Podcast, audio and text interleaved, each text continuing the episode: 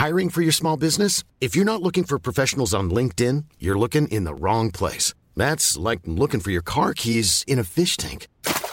LinkedIn helps you hire professionals you can't find anywhere else, even those who aren't actively searching for a new job but might be open to the perfect role. In a given month, over 70% of LinkedIn users don't even visit other leading job sites. So start looking in the right place. With LinkedIn, you can hire professionals like a professional. Post your free job on linkedin.com slash people today. Hey, Dave. Yeah, Randy. Since we founded Bombas, we've always said our socks, underwear, and T-shirts are super soft. Any new ideas? Maybe sublimely soft. Or disgustingly cozy? Wait, what? I got it. Bombas. Absurdly comfortable essentials for yourself And for those facing homelessness. because one purchased equals one donated. Wow, did we just write an ad? Yes. Bombas. Big comfort for everyone. Go to bombas.com slash ACAST and use code ACAST for 20% off your first purchase.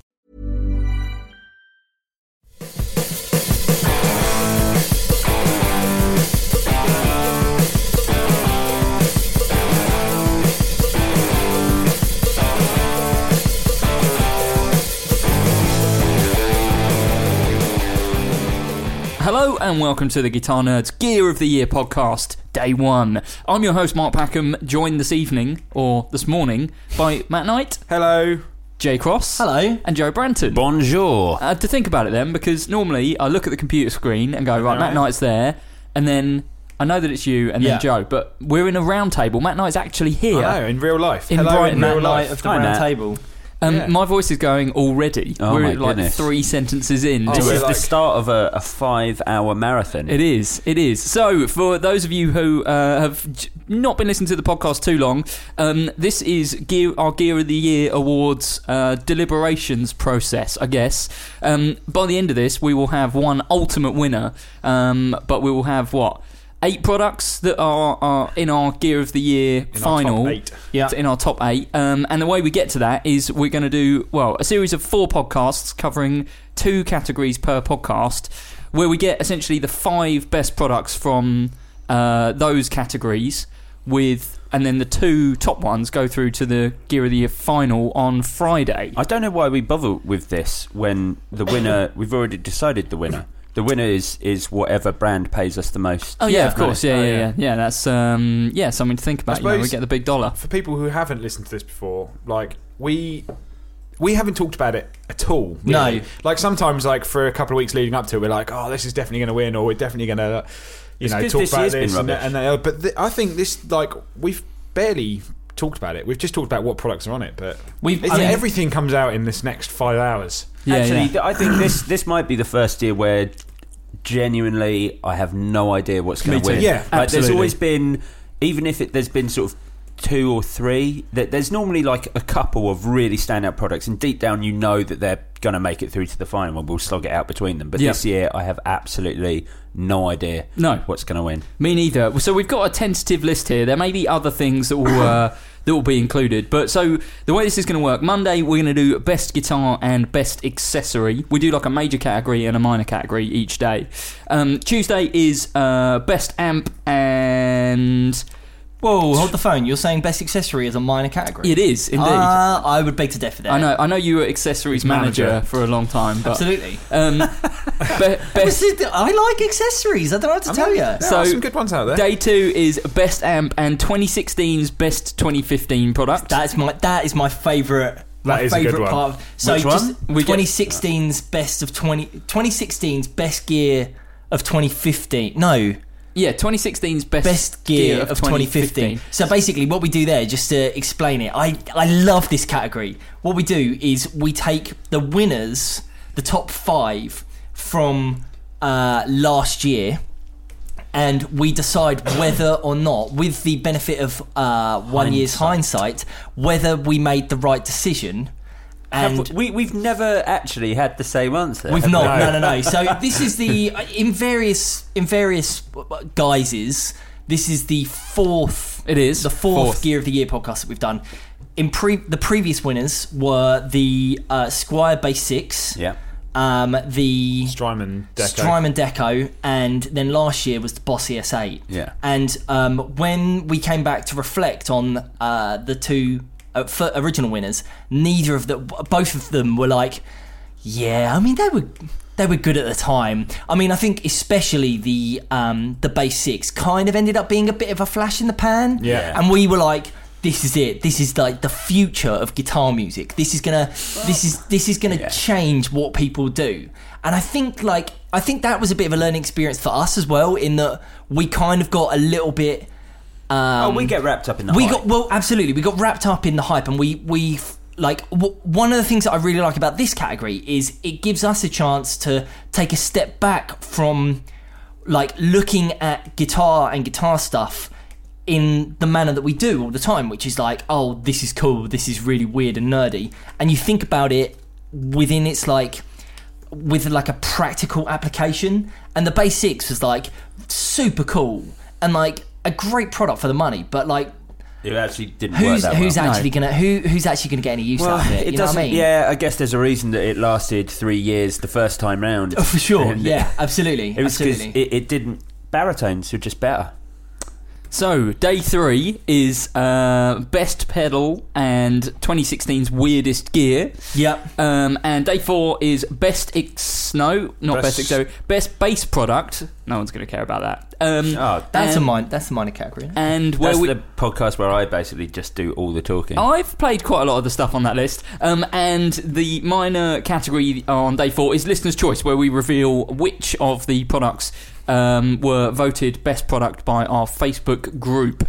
So let's get down to it. Day one, uh, category number one, 2016's best guitar. Now I've got a tentative list of stuff here. This is Um, going to be the best one. This, this- is such a strong list. It is a very strong Oh, there's list. an obvious winner though What? already. You think? Definitely, yeah, oh hundred my percent. god! Um, I'm not I'm- sure. I'm Maybe gonna there are so many great things. I'm going to here. read some stuff out. so just before you do Yeah. uh, and uh, this is this is we're setting the tone i'm already interjecting Right. i think it's worth pointing out the fact that last year we got no end of grief no end of grief for the fact that we voted the best guitar as the 20 the 2016 gibson les paul Yeah. traditional So upset with That, we that's voted because it was the best. we guitar. voted that the best guitar of 2006 of 2015 Yeah. and we got no end of grief for We it. did. we got no oh, end of grief. because we grief for hadn't picked something weird. No, not because we uh, haven't picked something weird. Because it's but just a Les Paul, basically. because it was just a Les Paul. But I remember it- this. and and yeah, maybe based on what I was saying a minute ago with the you know the best gear of you know the previous year, it, it- the criticism that we came under was so what you're doing is you're rewarding Gibson for just going back to what they were doing after making a mistake. And to a certain degree, that is right. We are we were rewarding Gibson for just going back to what they had done, basically listening to people, listening to the fact that they were trying to push this agenda of like modern features that people didn't want, blah blah blah blah blah. And they went, look, okay, let's not do that. Let's do this normal guitar that people just want. And this year, Gibson have done pretty much the same guitars in the 2017 range. Yeah. And they are not included. They're not. There is not on here. I'll tell you for why. Because I do think there is a guitar that has a possibility of being on here, Yeah. which is the um, I can't remember what it's the called. Firebird Zero. No, not that. Firebird Zero. No, absolutely not. Not available in this country. So we. Oh, isn't it? It's going to be an Oh, Amazon exclusive. Amazon exclusive. Yeah. Okay. Fine. I think. I think. Who that- buys guitars of Amazon? Well, for sure, yeah. Well, I, loads of I people. think that guitar I know, will be. I think that guitar will be wicked. Yeah, it probably will be. The one, no, the one that I was going to suggest was the. I forget what it's called now. Um, the one that's gloss. Uh, they do a gold top of it. Oh, the one that isn't the CM. It's the the cheap one. Yeah. Yeah. Yes. No, the CM. Why isn't think- the CM? The CM I, was I, a I great thought really release. the other reason that we probably haven't got anything. I mean, we haven't even read the list out yet, but anything like that. It's just because they're kind of almost too late. Yeah, they're not They're sort here. of like I think- Tribute. We're sort of like Let's put tribute. That's The the, cheap one. Yeah, the, the Yeah. problem uh, you you're absolutely right, Matt. Because even though this is gear of the year, we are doing it before the end of the year, and and us having had some interaction with the product has to play a part. Because the Yeah. last time So- we we took a bet on something being good was when we did the Korg The Miku, Miku. pedal. No, that, well, not that it was good. That was in weirdest gear, and it was really weird. Yes. and we could judge that without I actually think, hearing um, it in the flesh. Yeah, but as it turned out, it didn't work. yeah. Yeah, but I think as well this year there's been a lot of variation and a lot of cool guitars. And as kind of guitar nerds has got bigger, we've managed to kind of try a lot more gear and open our eyes to a lot more stuff. And I think last time we were like, oh, the Les Paul. Where this year we've kind of like there's loads of cool. There is. So what I'll say about the, Guitars, the Les really. Paul tribute, I think that's it deserves a um, a special mention because I think it does look Honorary, really yeah. good, an Yeah. honorary mention. But I went into um, a local guitar shop and they didn't have one to try, so. Yeah. I didn't want to put it on here because I couldn't vouch for it. I don't Sure. think any of you guys have tried one. Matt, no, you might try no. one. So I think that's a cool guitar, and I know quite a lot of listeners to the podcast have picked one of those up because then they're what eight hundred quid or something. Yeah. Um, but none of us have been able to try one, so it makes sense to not include it here. So let's do a rundown from the top for best guitar 2016. Should I do a jingle? No. Um, no, no. You get you. I'll get you to record a jingle for the beginning of each podcast. I think, but I think too many Joe jingles is uh, is too Joe much. Jingle. Joe Jingles. Joe jingles. Bojangles. Bo, on his on his Bojangles. Joe Bangles. Joe Bangles. Um, so, Reverend Billy Corgan, Music Man Cutlass, Danelectro 64, Gretsch Street. I loved Danelectro 64. It was Yeah. like, I had that and Turok, and it was amazing. Um, Gretsch Streamliner Double Cut, Yamaha RS 720B. The Revstar. The Revstar. Squier Affinity FSR Double H Strat Sparkle Finish. PRS CE24. Epiphone Century Arch Top. And the Fender American Offset Telecaster. So that's nine. That's nine guitars. Where should we start? Should we start at the top? Who, do we, want, do who we wants not to- normally how do we not normally kind of just like get rid of a couple, get rid of the the, the stragglers, the hangers on? There are Okay. no stragglers here. This is the I strongest think this is. list I I've think ever this seen. is. I think this is a fairly strong list. So let's talk about um, the ones that you have tried and um, talk about why you like them. Um, Matt Knight, which one on that list have you tried this Should- year that you should- particularly like? Should we take like two each or something? yeah, Or- we'll, we'll do a couple Well, each. Yeah. I mean, for me, and for me, it has to be the Reverend Billy Corgan. We Okay. tried it. We did the video, and you know, it's it's kind of like us recording the podcast and listen back to it. You kind of don't really think about what you're talking about at the time, and at the time, I didn't really think about what I was playing in the video. Then when I heard it back, I was like, "That guitar sounds absolutely Yeah. amazing." I'm kind of editing that video. I was in two minds about whether it sounded really good or really crap because it is so mid-range focused. Those Yeah. railhammer pickups in there, Which I really like. yeah. And then putting it out there, the feedback that we got was so positive that I think I was just a little bit oversensitive. Yeah, I think as well for me, it's not necessarily the sound because it's a, a good sounding guitar. There's two things that really set it apart for me from anything else that I've tried. One's the price. yep. How much is it? Uh, they're 900 quid. Nine hundred quid. So they're sub a Right. thousand pounds, and I think for under a thousand pounds, they are the best put together and built guitars I think you can buy. See, I, my my concern with that is it's you're still paying nine hundred quid Mm. for a bolt-on guitar. Like, But- I, I don't well, sure, think but- I, I really don't think I really don't think that it's it like But Fender surely set the precedent, don't they? Yeah, because surely net, set, set neck shouldn't have a play a part in how much. Well, I don't agree with that because I think that process is more expensive because it takes okay. longer to do. Okay, let me But- let me let me go back a sec then. W- And you know, I've always been someone who uh, doesn't put a huge amount of credence on why guitars are built, but you're paying nine hundred pounds for a Chinese built, Korean. Korean. okay, a Korean built uh, Bolt-on. bolt-on guitar. Yeah. You know, and it's like you you don't have to pay that much for a Korean built PRS, which isn't a bolt-on guitar. Well, they're yeah, They're getting up there though. They're getting up Yeah, there's but a few they're- that are close to. But yeah, what you have to think about now, and I think this is something that you know, especially this year, and I think towards the end, and I think what we'll see in coming years, is that being built in Korea, being built in China, doesn't is going to be, especially I think Korea, especially is probably going to be as sought after and more revered than say like a Mexican built Fender. Because the quality of the factories now and the people that are working in the factories and the training that goes into them produce a much better instrument than some other like mass manufacturers especially like if you look at faith guitars for example where everyone that's there goes through a luthier training program. Yeah, and I think ultimately at the end of the day it's what you're willing to put into the factory to what you get out. So if you just designed a guitar and went to a Chinese factory and said can you make 7,000 of these a month and can we make them this price? They'll come out and the quality's probably not going to be great. Sure.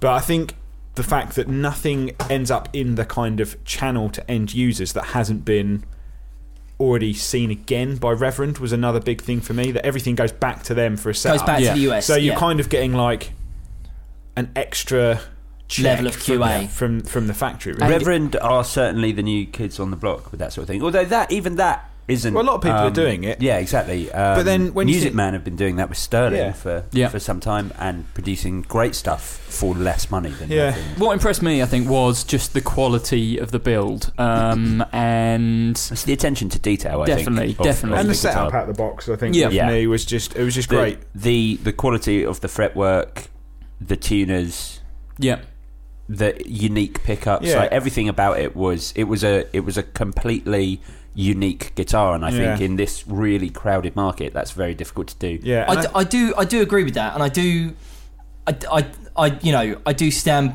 stand by like the unique features. You know there are some cool things on there. There's locking tuners, which you know I mean I don't think any of us are particularly bothered about, No. but some people you know Yeah. I'm think bothered it's about it. yeah, I think it's a cool. really thing. I I think, I, but I think their locking tuners are kind of because the way they work now, being the the sort of quite simple headstock mod locking tuners, Yeah. is much less work than you know th- than, Than you used to be. is. The- Yeah, sure, So sure. so it seems to be like well. What, you know, why not? This is a great idea to improve. Yeah. So, I mean, don't get me wrong. I'm only ever going to play like think old it- reissues, but I it's think a as cool well thing. for me, if it was made in America and it cost eighteen hundred quid and it Yeah, felt the sure. same, would I feel the same way about it? In a sense, like would I go, ah, that definitely feels like it. It's, it's like it feels like incredible value for like. But, 900 you know, it but would also go- it would put it way out of most people's price point. it would just mean yeah. that Reverend are another brand that make guitars for around two grand in America, It- whereas this is super high quality, doing something different. They make it in Korea, but you know, But going down, doesn't matter. going down that route, are you getting a better guitar for the money with this, or the guitar that we just talked about, the 2017 Gibson Les Paul Tribute, which is hundred quid cheaper, and it's a Gibson. and it's made in America? Like you know, mm. They're they're, very, they're different guitars. of That's course the- they are, but like pound for pound, Sure, sure, sure. and that guitar didn't Yeah. make it onto the list. Now, granted, it didn't make it onto the list because we didn't play it, but I just like I I know that you guys really, really love this guitar. I I'm, I'm I, no, didn't, I'm, I didn't I'm get you. it. I, I, I, I didn't get it. I thought it was. I thought it was cool. I like. I, I thought think- it was. I I, thought it was nice. I thought there was there was some cool features. I liked that the scratch plate is a little bit. You know, is a little bit weird. I like that they're. You know, the shape is different. I like that we're not just talking as much as I'm trying to bring them into the conversation about Gibson and Fender. You know, I, I think it's really great, Hmm. but I just didn't think it was that that exciting. My- I really didn't. I love the features. I think the features are its strongest bit. I hated the look. Like Hmm. I, I, I really wasn't into Yeah, I the mean, way. I, I, must, I, it I must admit that's one thing about it is obviously Reverend certainly have a unique look, but yeah, I think just for me, it was one of those ones that I've played this year and gone. Actually, I could play this guitar quite happily all the time. Yeah, so if you take like just moving on to something else, like this is one of the things that I thought I really didn't like, and I don't think I ever got on with since they came out with the was the Yamaha. What? What? They just they I think I just didn't think they the were great guitars for the money. And the Gretsch Streamliner have been two of the strongest things to come out this year. Both companies looking at bringing something. This there is such astute like market research in, involved in, in both releases. They're, So- the, they're the right price point though, and they're unique. There's there's a, a wide range of options in, in both the Streamliner and the RevStar series. Can I tell you what I dislike about both those guitars? And it's a f- it's a thing that I've noticed quite a lot recently that companies are doing, and it's sticking a Bigsby on a guitar and thinking that that makes it premium or unique. Yeah. Yeah. Because like neither of these guitars, like I understand that Gretsch have always had, um, they've always had Bigsby's. I get that, but like at four hundred quid or whatever, it didn't need a Bigsby.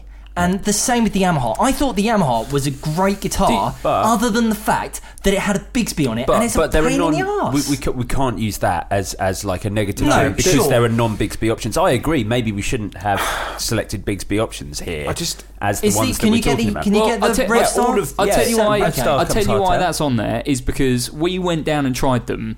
Um, Jay and I went and had a long session with all of the RevStar, and far, by far and away, the best feeling, best put Yeah. together, best looking one was the RS720B. Yeah, it's, it was. it's great. Agreed. The, Everything- the satin top, the, Yeah. the pickups, everything I- about but that's one thing I don't get. Satin top, but glossed back. Yeah.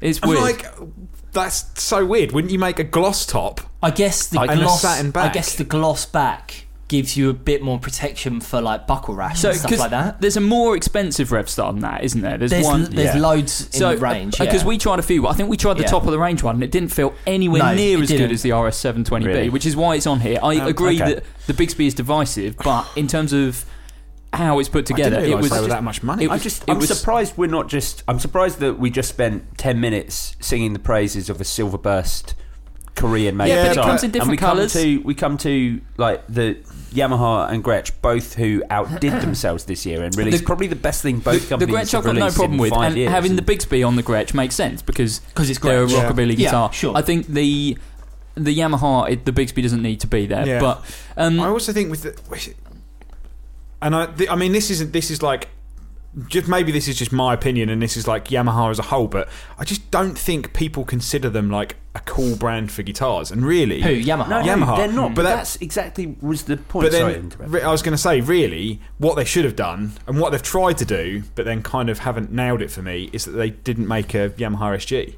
Yeah, th- but That's, Well, yeah. that's the thing because that's what Totally. everyone wants. Yeah. Totally Yeah. is. Realistically, but this they've was gone, kind "Oh, of a bit SGE. This, I, but I was for me personally, I just didn't think they sounded very good. I thought they, they I feel thought the nice, Revstar was an excellent example of Yamaha being aware of that, going right. You know, we we're not a cool company. We make we've started we've fallen into the this sort of entry level market. Let's do some research, find out what people want, and make a range of guitars completely based on that. Mm. And there were loads of options. There were unique and interesting finishes. Different, you know, there were there were loads of pickup configurations across the range. They looked cool. They were retro. It was that was that was smart in itself. It, at a time when we everyone wants reissues and things like that. Yeah. It was it was part retro, part modern. I th- I just thought it was such I- everything a- apart from the name was brilliant. Joe about Branton, it sounds like you're Revstar. officially um, standing behind the uh, Yamaha RS720B. Uh, I'm, yeah, I think it's a great 720. Branton. You're going to be an advocate for it. Jay Cross, is There, there, there were some other really strong things there in is. this list. Is there something on yeah, this there's- list that you want to vouch for? Well, I mean, I bought one of these. Okay. I, so we've also got on here the uh, Fender American Standard Offset Telecaster. Yes. which is the guitar that I bought, and um, I I love it. I, I absolutely love it. I probably don't think it's the best guitar released not this on year. this list. No, I don't on think this it's the best guitar on this list. I it, like I bought it and I love it and I have no regrets about buying it. It fit what I wanted exactly, and I think it fit a really cool niche. And I think that Fender have done, a, and this is sort of a uh, something that's good about this year in general is the well kind kind of I've got there's two sides to this coin. You know, Fender did this this you know for want of a better word the uh, the Telemaster and it was exactly the spec that I wanted. So it was the shape of a Jaguar, but it had the um, the like the pickup configuration of a Telecaster. So it sounded like a Tele, but it looked like Jaguar, which is perfect, exactly what I want. But the I didn't I don't think the pickups were quite right. Um, like I don't like the bridge pickup in mine at all, and I've, a bunch of people who listen to this podcast have also bought um, this guitar and have said the same thing. The neck pickup I think is great. The bridge pickup I think is What is it? A twisted telly in the neck and a, or was it? A it's a twisted telly in the neck, and it's something else in the bridge, and I can't Yeah. remember what it is, and it's it's not very good. Because tr- like traditionally, like if you've got like a Baja telly, it's a twisted telly in the neck and a broadcaster in the bridge, and if they'd just gone with that, then I think this would have been a wicked guitar. Yeah. You know, especially if they put that four way selector switch in there, but they didn't, and I think that's I think they really missed a trick with that. Um, the other thing, and I realise that they're not on this list, so I won't spend too much time talking about it.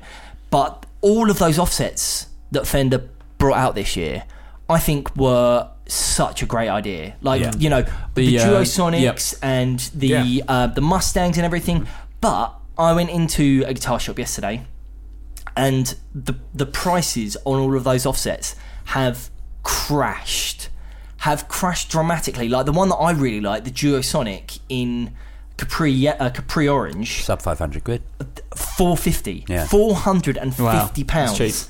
That's cheap. Which is great for people, uh, uh, and I think that that's the price that they probably mm, maybe maybe a little bit more than that. But what, what were they when they come out? Six hundred and fifty quid, Yeah, Yeah. something like that. pushing seven hundred quid. You know, Are they Mexican built? They are. they're, aren't they're they? Mexican built, yeah. Yeah. But like the thing is, is Fe- what I think what Fender have done here is they have said, okay, you know what? We've listened to everyone. We've tried to make a big selection of offsets, and they've not sold very well. Let's just trash the price.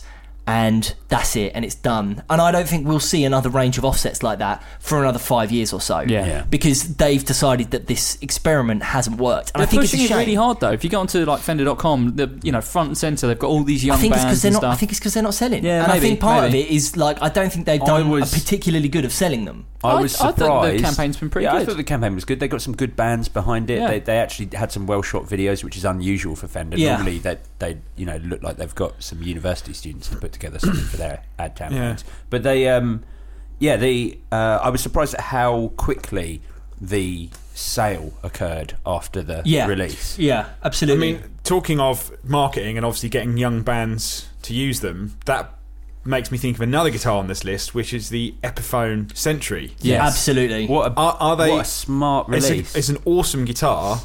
Uh, really love the sound of it. Is it just going to?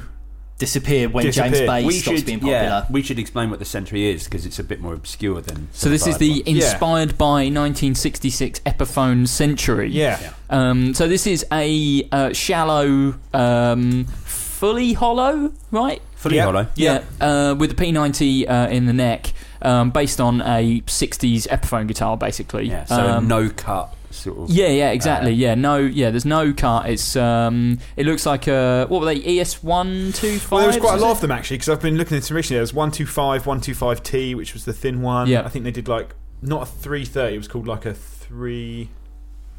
Oh, I saw it the other day. I'd never seen one before, but it looks very similar to that. But it Yeah. was a full electric one with two pickups.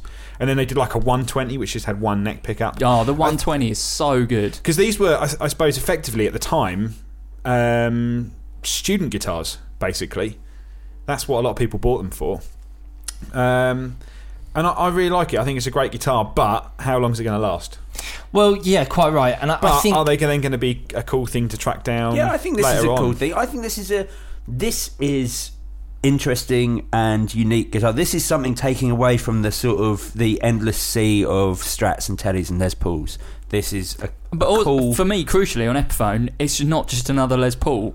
That you know they Yeah. do so Yeah. many of those like tributes, and you know there's obviously the studio And- standards, and they all just blend into one. And they're starting to feel pretty samey as Yeah, well. They exactly. are like you're getting some, you're like, this feels exactly like all the other ones I've Totally. played. And there's a couple Epiphones that really stand out. And I think maybe the problem for some of these companies, maybe like Epiphone, is there's just and I kind of think this with Fender actually recently, is there's just too much product. yeah, yeah, lots and it's so on. difficult to like stand out. Yeah. Which is why I think our list kind of reflects brands that maybe don't have a, as big a market share because Well, I mean, the- they're guitars that stand out way are- more against other releases. These are all big brands, but what you know, but you know, we're not talking about boutique builders and stuff here. But what we have, what there is kind of on this list is you know a lack of a real Strat. There's not really a real Les Paul on there. Yeah. Um, so yeah, it's the more interesting stuff, I guess, that's catching people's attention. I think with a, a comment on Epiphone in general is that you know one of the, one of my sort of hesitant hesitations with this guitar is it's quite expensive. I think it's quite expensive for what it is. it's five hundred quid. It's isn't it? 500 quid, and I think that's quite expensive for what it is because it's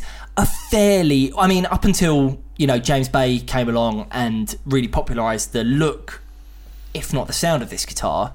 Yeah. You know, it's fairly esoteric, like a single P90 Yeah. in the neck Wood with bridge. a wooden bridge Yeah. and a tri- no a- access really past the fourteenth fret. You know, that's like a, that's a pretty like weird and a pretty niche spec guitar, Mm. and I think for that money, it's quite. But Epiphone have been doing this quite a lot recently, and I think they are maybe going down a slightly different route. You know, I'm, I'm surprised that this is here rather than, um, you know, we settled on this rather than say the Brett Hines. Yep. Which Brett, Brett, What was- Brent, Brent- Brent Hinds. Hines, What was the yeah. Brent? Brett Hines? Flying, flying V. Flying Silver- V, Yeah, yeah, the, yeah, fly, yeah. the Silverburst Flying V. I and mean, it that's, had like that's why I discounted it because I knew that you guys would vote down the Silverburst. well, sure. No, yeah, I love but Silverburst. I oh don't yeah, like Matt, Silver- I Matt's mean, I in. don't It's like you it at two all. chumps But- that are not on the Silverburst train. You know, I thought that was a that was a good spec, and I think, but I think what's quite interesting with what Epiphone are doing is, you know, they're doing these, you know, signature models, and I realise that the um the, the this James Bay guitar isn't actually a James Bay guitar, Yeah. but like you know, it's it's it He's might done as some well. stuff with it now, hasn't he? That's I'm, why- I'm sure so he's done a photo shoot. That's why they now. use the inspired by Yeah. name a lot of the time is when they w- want to associate with an artist but, But not say the can't, yeah. artist. But like you know, that there's that which is 500 quid. There's the Brent Hinds which is 600 quid. Then there's that um the Brendan Small. Uh, Oh, the Snow Falcon. The Snow Falcon, yeah, which is the I was- geezer from uh, Dethklok. Now that is that's like 700 quid or Yeah. something. You know, Epiphone are going down a very different route with what they're doing with Those their things like the Joe Bonamassa Well, with the just- big speaker. they- Absolutely, and then like you know, announced this year they've not announced for you know this year, but they've not come out yet. It's the all those Korina models, Yeah. which Uh, all yeah, look really good. that's cool, I think I think that we are likely to see next year a slight shift in the in the way that Gibson and Epiphone kind of um, like in in their relationship. I don't think that we're going to see quite as many copies. Yeah, Absolutely. I think you're right. I think uh, we've seen Epiphone come up over the last few years. Like on the bass front, they did it much earlier. Like it was a few years ago that we got the Jack Cassidy, which Yeah. is a completely unique. Yeah. Well, it's not. It's that was in a short scale format. That was something that Gibson released as a Gibson Les Paul bass, Yeah. like in the '60s. Yeah, but, yeah, yeah. But it's now, you know, the, the Jack Cassidy in that format is a completely unique to Epiphone model. Yeah. and they had the same with the Allen Woody. Yes. as well. Yeah, Um, the Rumblekat. yeah, the Rumblekat, which is great. Like Yeah. they were new. I'm but not surprised you've not both- bought one of those. I really like them. Yeah. I, I was actually waiting for a different colour because I don't really like red. But uh, on the Thomann website, there is now a like a dark, really dark brown sort of thing. Okay. So I might get might get that. The gold hardware puts me off slightly. Dark Yeah. brown sounds like the worst colour for a guitar. what colours is your guitar? In fact, actually, um, talking to the Fenders, there's some odd colours this year as well, which I'm sure we'll talk about. Snow grey sounds like the worst colour. Oh to yeah, make. there are some bad Um, colours. Yeah, yeah. We'll talk about that. They, they yeah. haven't qualified for Gear of the Year Yeah. 2016. Yeah, so yeah. But the, the only thing I think with the Century is cool guitar, but if you went and tried one in the store, how quickly would you find yourself limited by it? Oh completely. And, Well, and I think, yeah, it's a- and, and I think it's great for what they're doing, but in terms of like the best guitar of 2016, I Uh, but that's that's that's where it comes down to. What what is Absolutely. the criteria? And y- Are we saying the most versatile guitar? no, because I think you know, I just Well, think for sure, I yeah, just yeah, think yeah. in terms of like if you sat a load of people down and said, "Do you think?" and got them to play it and said, "Would you vote this as like the best guitar of the year?" I think there'd be loads of different reasons, but I think most people would say, But No. you know, uh, uh, we can say that we we had this conversation very similar to this with the um, the Martin LX1E we did. when Yeah. when we were talking about the Ed Sheeran signature, which I absolutely loved because I thought that it was bringing guitar music to a completely new demographic of people. You know, it was making, and the same with the Taylor Baby Taylor, the Taylor, Taylor Swift, Swift, Baby Taylor. Baby Taylor, Yeah. the Taylor Taylor, Taylor. Swift, Baby Taylor. Um, you know, I thought that did exactly the same thing. And is that what the James Bay is doing? Now, you could argue that, you know, it's not a particularly, um, like, It's like iconic. it's yeah. I mean, it look. Would he be playing this guitar if he didn't have? You know, I reckon. uh, Now, maybe this. I don't know a huge amount about James Bay, but That surprised me. I'm assuming that probably what happened here is he had a, he had some songs and he had a backing band, and all of a sudden he didn't really need to play guitar very much, so they got him a guitar that looked cool, so that "No, he could actually, play I a think little bit I actually think he had the Epiphone before. beforehand. Did he? Yeah, yeah. Okay. I think right. he had it for a while because the thing about those guitars is they're about a thousand pounds second hand. So Right, if you kind of go What, an to, like- original 60s yeah? So if you Yeah. go to Denmark Street and you're like on the lookout for an odd guitar, Yeah. But you don't want to spend loads of money, but you want something vintage. Actually, they tend to be quite good because the uh, the wood ages quite nicely. Yeah. Yeah, like I've tried tried a couple of And like, what they say vintage-ish- Epiphone on them, which is always going to, you know, Yeah, it's kind of just like Cool. it's it's it's they're, well, I they're mean, it's, kind of cool. you know, if you're looking for something vintage, I mean, it's going to take a thousand pound, at least a thousand pound off the price. You know, if you, Yeah. are you know, Well, I mean, yes and no. I think that those type of guitars are well regarded. You know, like probably a Gibson, what like 120T or whatever. Yeah. That's a, be about a thousand pounds as well, maybe Yeah, yeah. 1200 Yeah, quid. maybe, so yeah. It's yeah, I think the Epiphones are well regarded. But Um, um, I don't know. Just for me, great guitar, but Yeah, would I'm- would I say it's the best? If I play, if I mean, I don't I can't even say I've played all of them, but I've played a fair chunk of all of these. And would it really be my favourite guitar? Probably. I, I mean, I don't even think that it. You know, if we're putting it in the same boat as something like the Martin uh, LX1E and the Taylor Taylor Swift Baby Taylor, Yeah. you know, I don't think it even stands Yeah. up to. The other the other thing that I thought was, I suppose sometimes you have to think about. I mean, none of us work actually on a guitar shop floor, but we all have had experience. Yeah. yeah.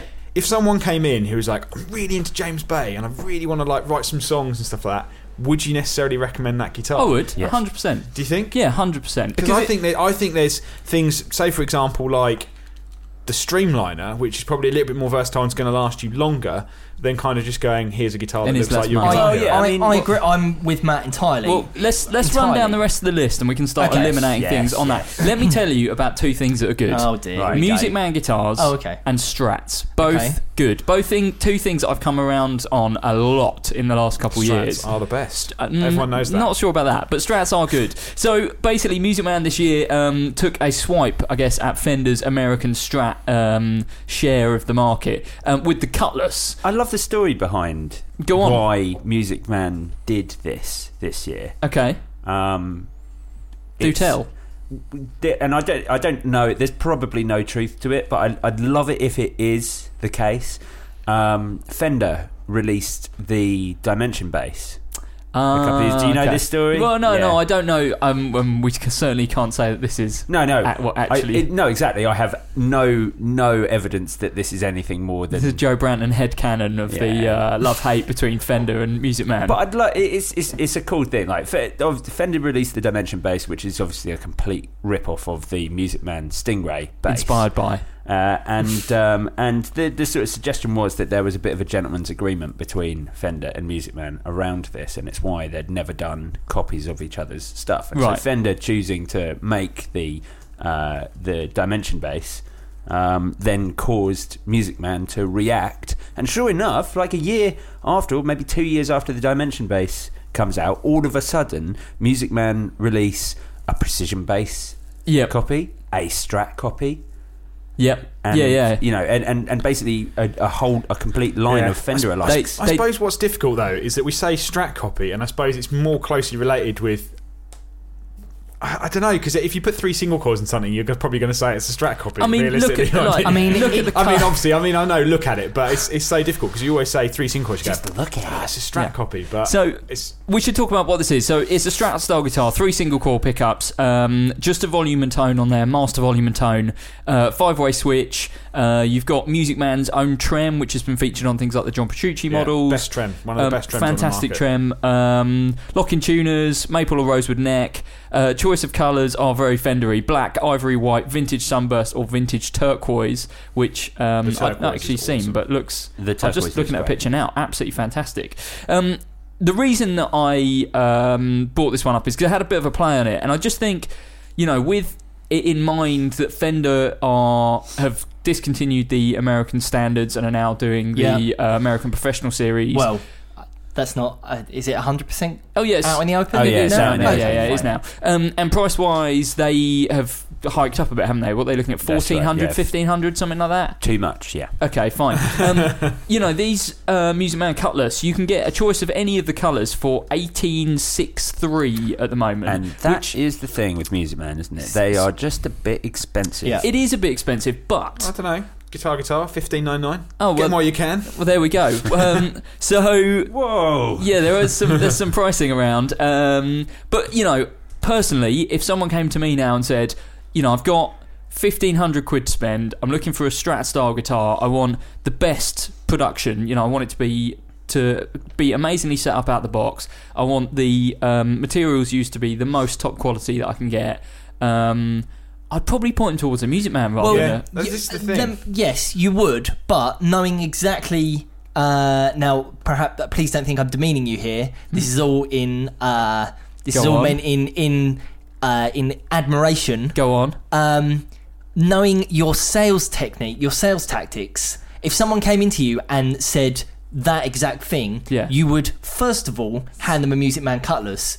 You would then go and get a Fender custom shop for five hundred pounds more. I would. and give that to them, I would. and they would walk away with the Fender Do you know, custom do you shop. know what though? Recently, I've been really swaying off Fender Custom Shop because the more I play, the more I'm like, actually, there's there are better guitars out there for less money.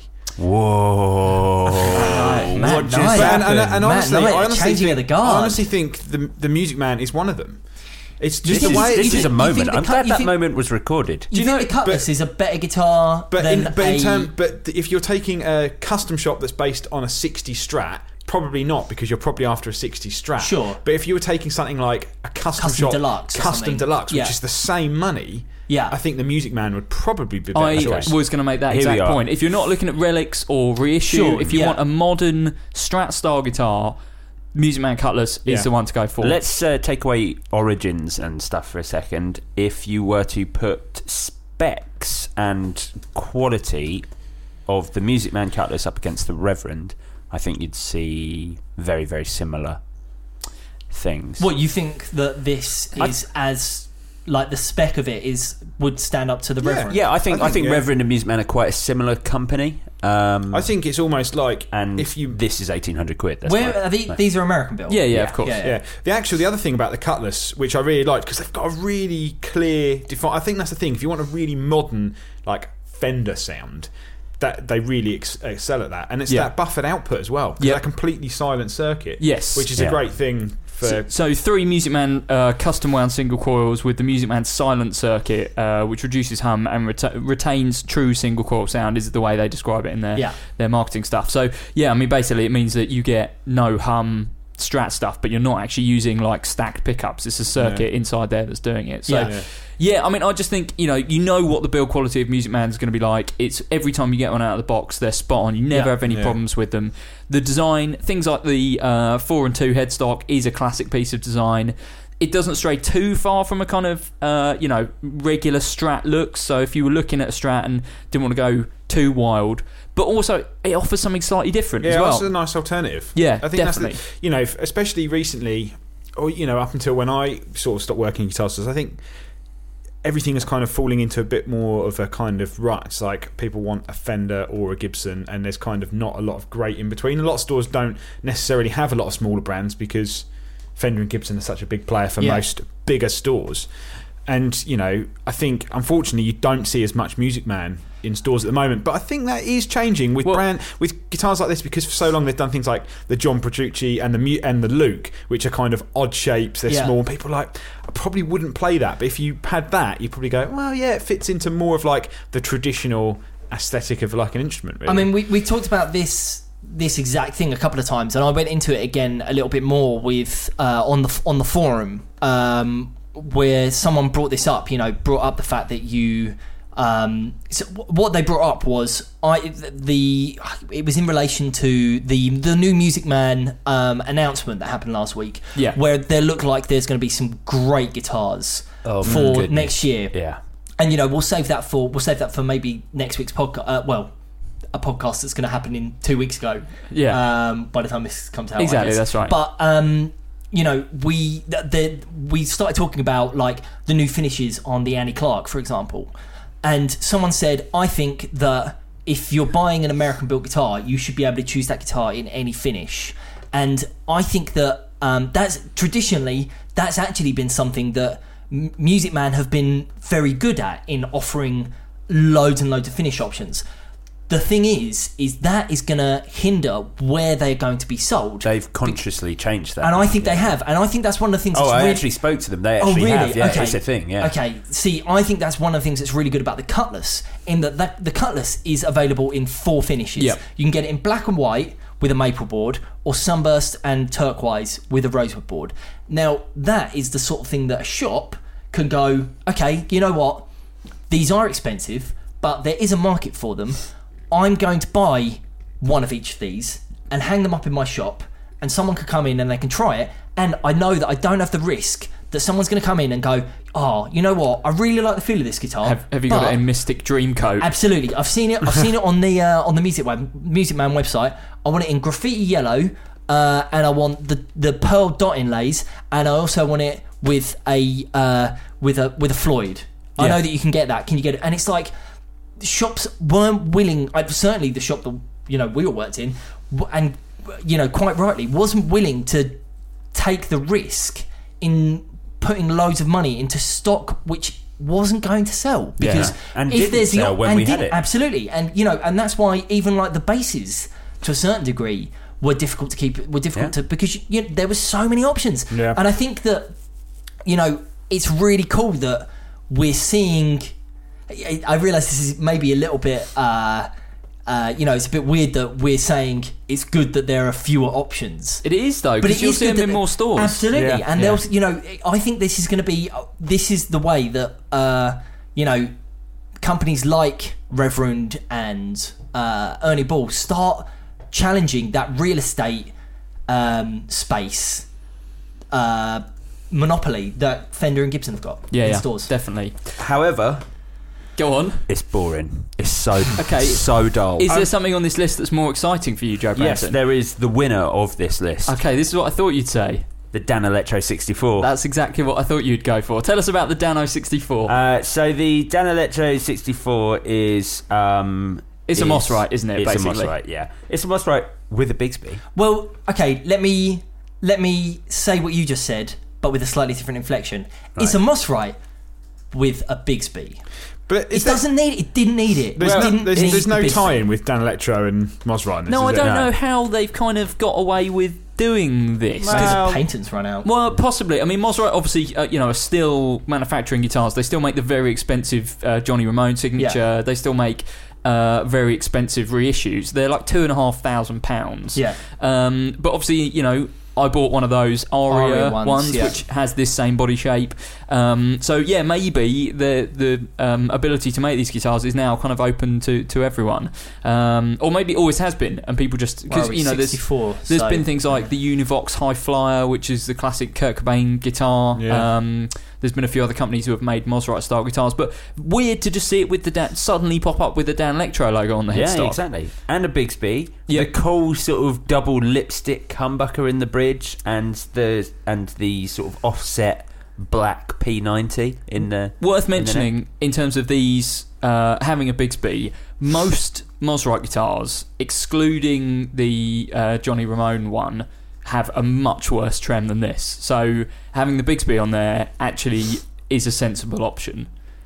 Okay. I know that you're going to hate that, but a lot of people will buy these guitars, will use them for surf, Sure. and where Yeah, the Bigsby agreed. is like You kind of need it You for that, have to have it, Unless Um, you really want to bend the neck all the time. well, exactly. So going for this, I think actually is quite a sensible option. Um, obviously, for people like me who uh, want to just do like Ramones kind of stuff on this kind of guitar, there's other options as well. Like Yeah. you know, the the Aria that I've got has got a Strat trem which I've just blocked off. Yeah. Um, but most ti most of these guitars, most Mosrite style guitars, will have at least a Bigsby or may even have worse. I just, I, I just wish they'd done. Even if they'd done it, Look how cool it looks though. it doesn't. It, It does, does like, look cool. This is no. This is a misnomer that a Bigsby makes things look cool. No. a Bigsby doesn't make things look cool. A Bigsby- Bigsby, doesn't make things look cool. A Bigsby is inherently cool. You say Yeah, that as true. someone who has obviously never owned a guitar that had a Bigsby. Oh yeah, totally. And I've restrung many of them. It's not worth it. No, but they do look cool. That, they are such a pain in the The- ass. Unless you're using why, the why Bigsby all are the time. they? Because uh, I've obviously never had one, but everyone They're always just says that because the way that they they string, like obviously strings have got a tiny like ball end Yeah. with a hole, and you basically have to. There's a tiny peg for each string. You have to like hook it onto the peg and then round the back of the Bigsby and then string it and tighten it because the amount of slack you've got before you tighten the string, a lot of the time they just pop off the tiny peg, which is only Right. the width of the end of the string. right. So they're like It's they a- can it's be a, a- real it's a nightmare. It's a two man job a lot of the time because you need someone to hold the ball end onto the Bigsby and then someone else to actually do the restring. Yeah, It's you they- almost have to do it in reverse. You almost have to tighten it around the headstock with enough slack that you can bend it round and then hold it in place and then continue to tune the end. Oh, that is a nightmare. so It's yeah, a if you break if you break a string at a gig, that obviously. Oh, it's a complete. but that's why a lot of people.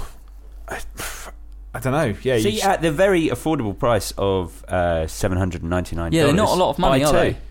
They're- the, um, the only thing I think with, I mean, I, I love Danelectro. I've owned a couple. I know Jay has as well.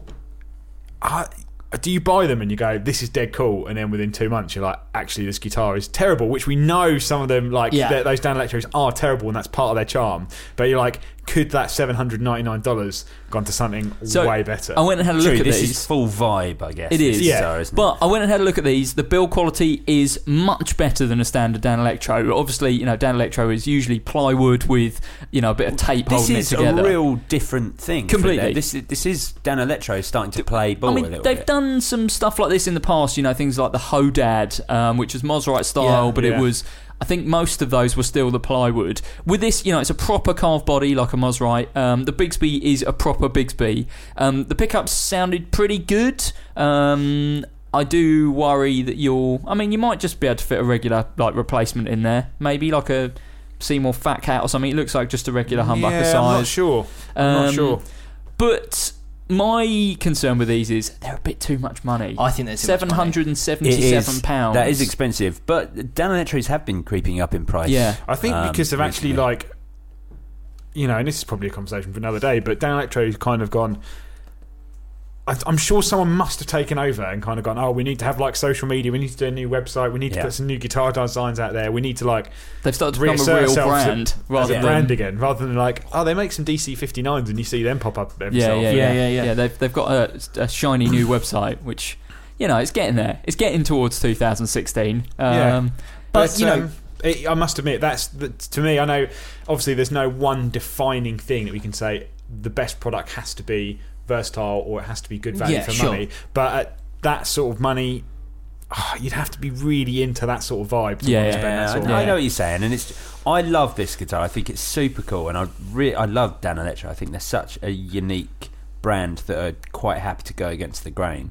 Um, talking about it when we've spoken about some of the other things on it's- here, yeah, I think yes, this this is the this along probably with the Century are f- such full vibe only okay. guitars that maybe some of the other things on here I think have vibe and features. Some of the things here are just features. Like I think the Music Man is just features. Yeah, no yeah. 'cause it's not really vibey. I, I guess we're looking for a balance. Yep. Yeah, Yeah, yeah. agreed. Let's um, let's talk about the last two guitars on this list that we haven't talked about. Matt, do you want to talk about the tell us about the reborn PRS CE twenty four? Yeah.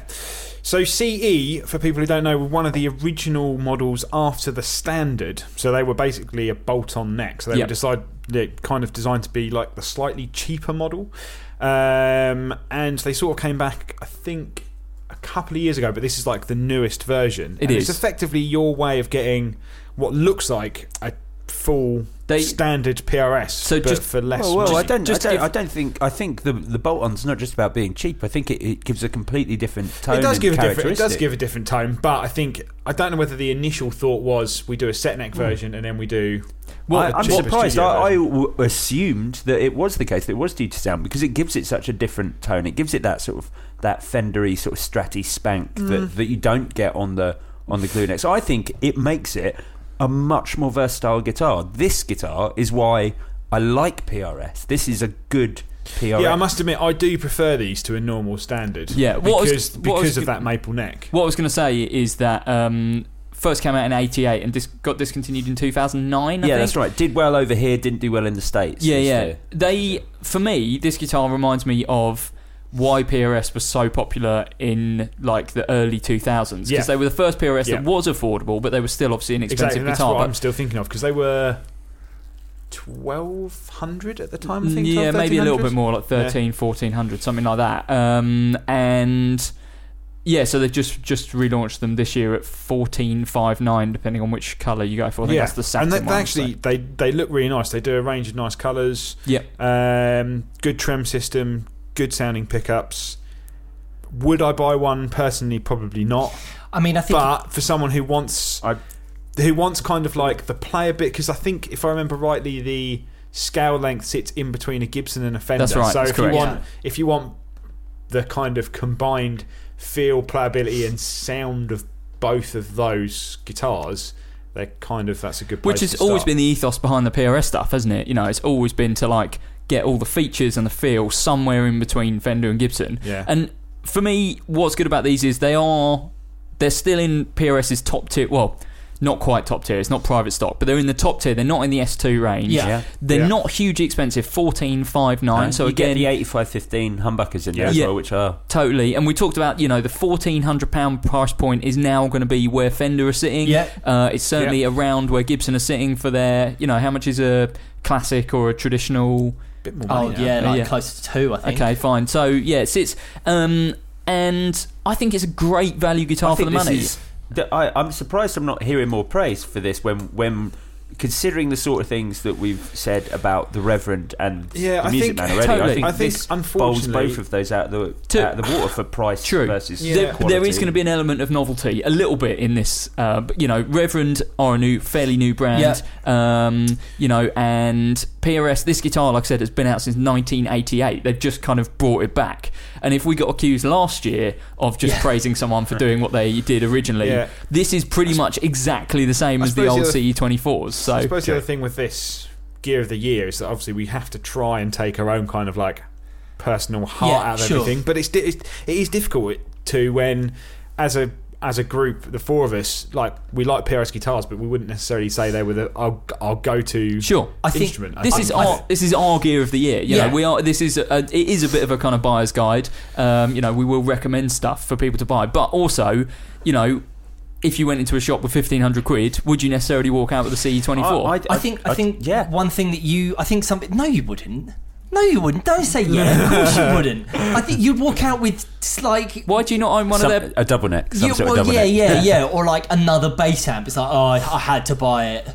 Oh, I there's had this to new buy it, Ashdown that I had to buy. Um, no, I think you uh, and something that has um, just immediately killed this guitar for me, Joe, is something that you said a minute ago about the uh, the Cutlass. In that it's all feature and no vibe. No, this has vibe. This has. I don't vibe. think I don't think it has vibe at all. I think that this is satin finish. Look at the quality. I mean, they do Look- do cool Have a look at the back. There have is a look at the back. The, the That is Trampas such build Trampas quality. green in particular suppose is very nice. just- ultimately, the big problem, and this is something that you kind of just brought up. Ultimately, the, I think the big problem with PRS for a long time is that they're not as popular as they were Yeah. 15 years ago. In the early 2000s, Less they dentists.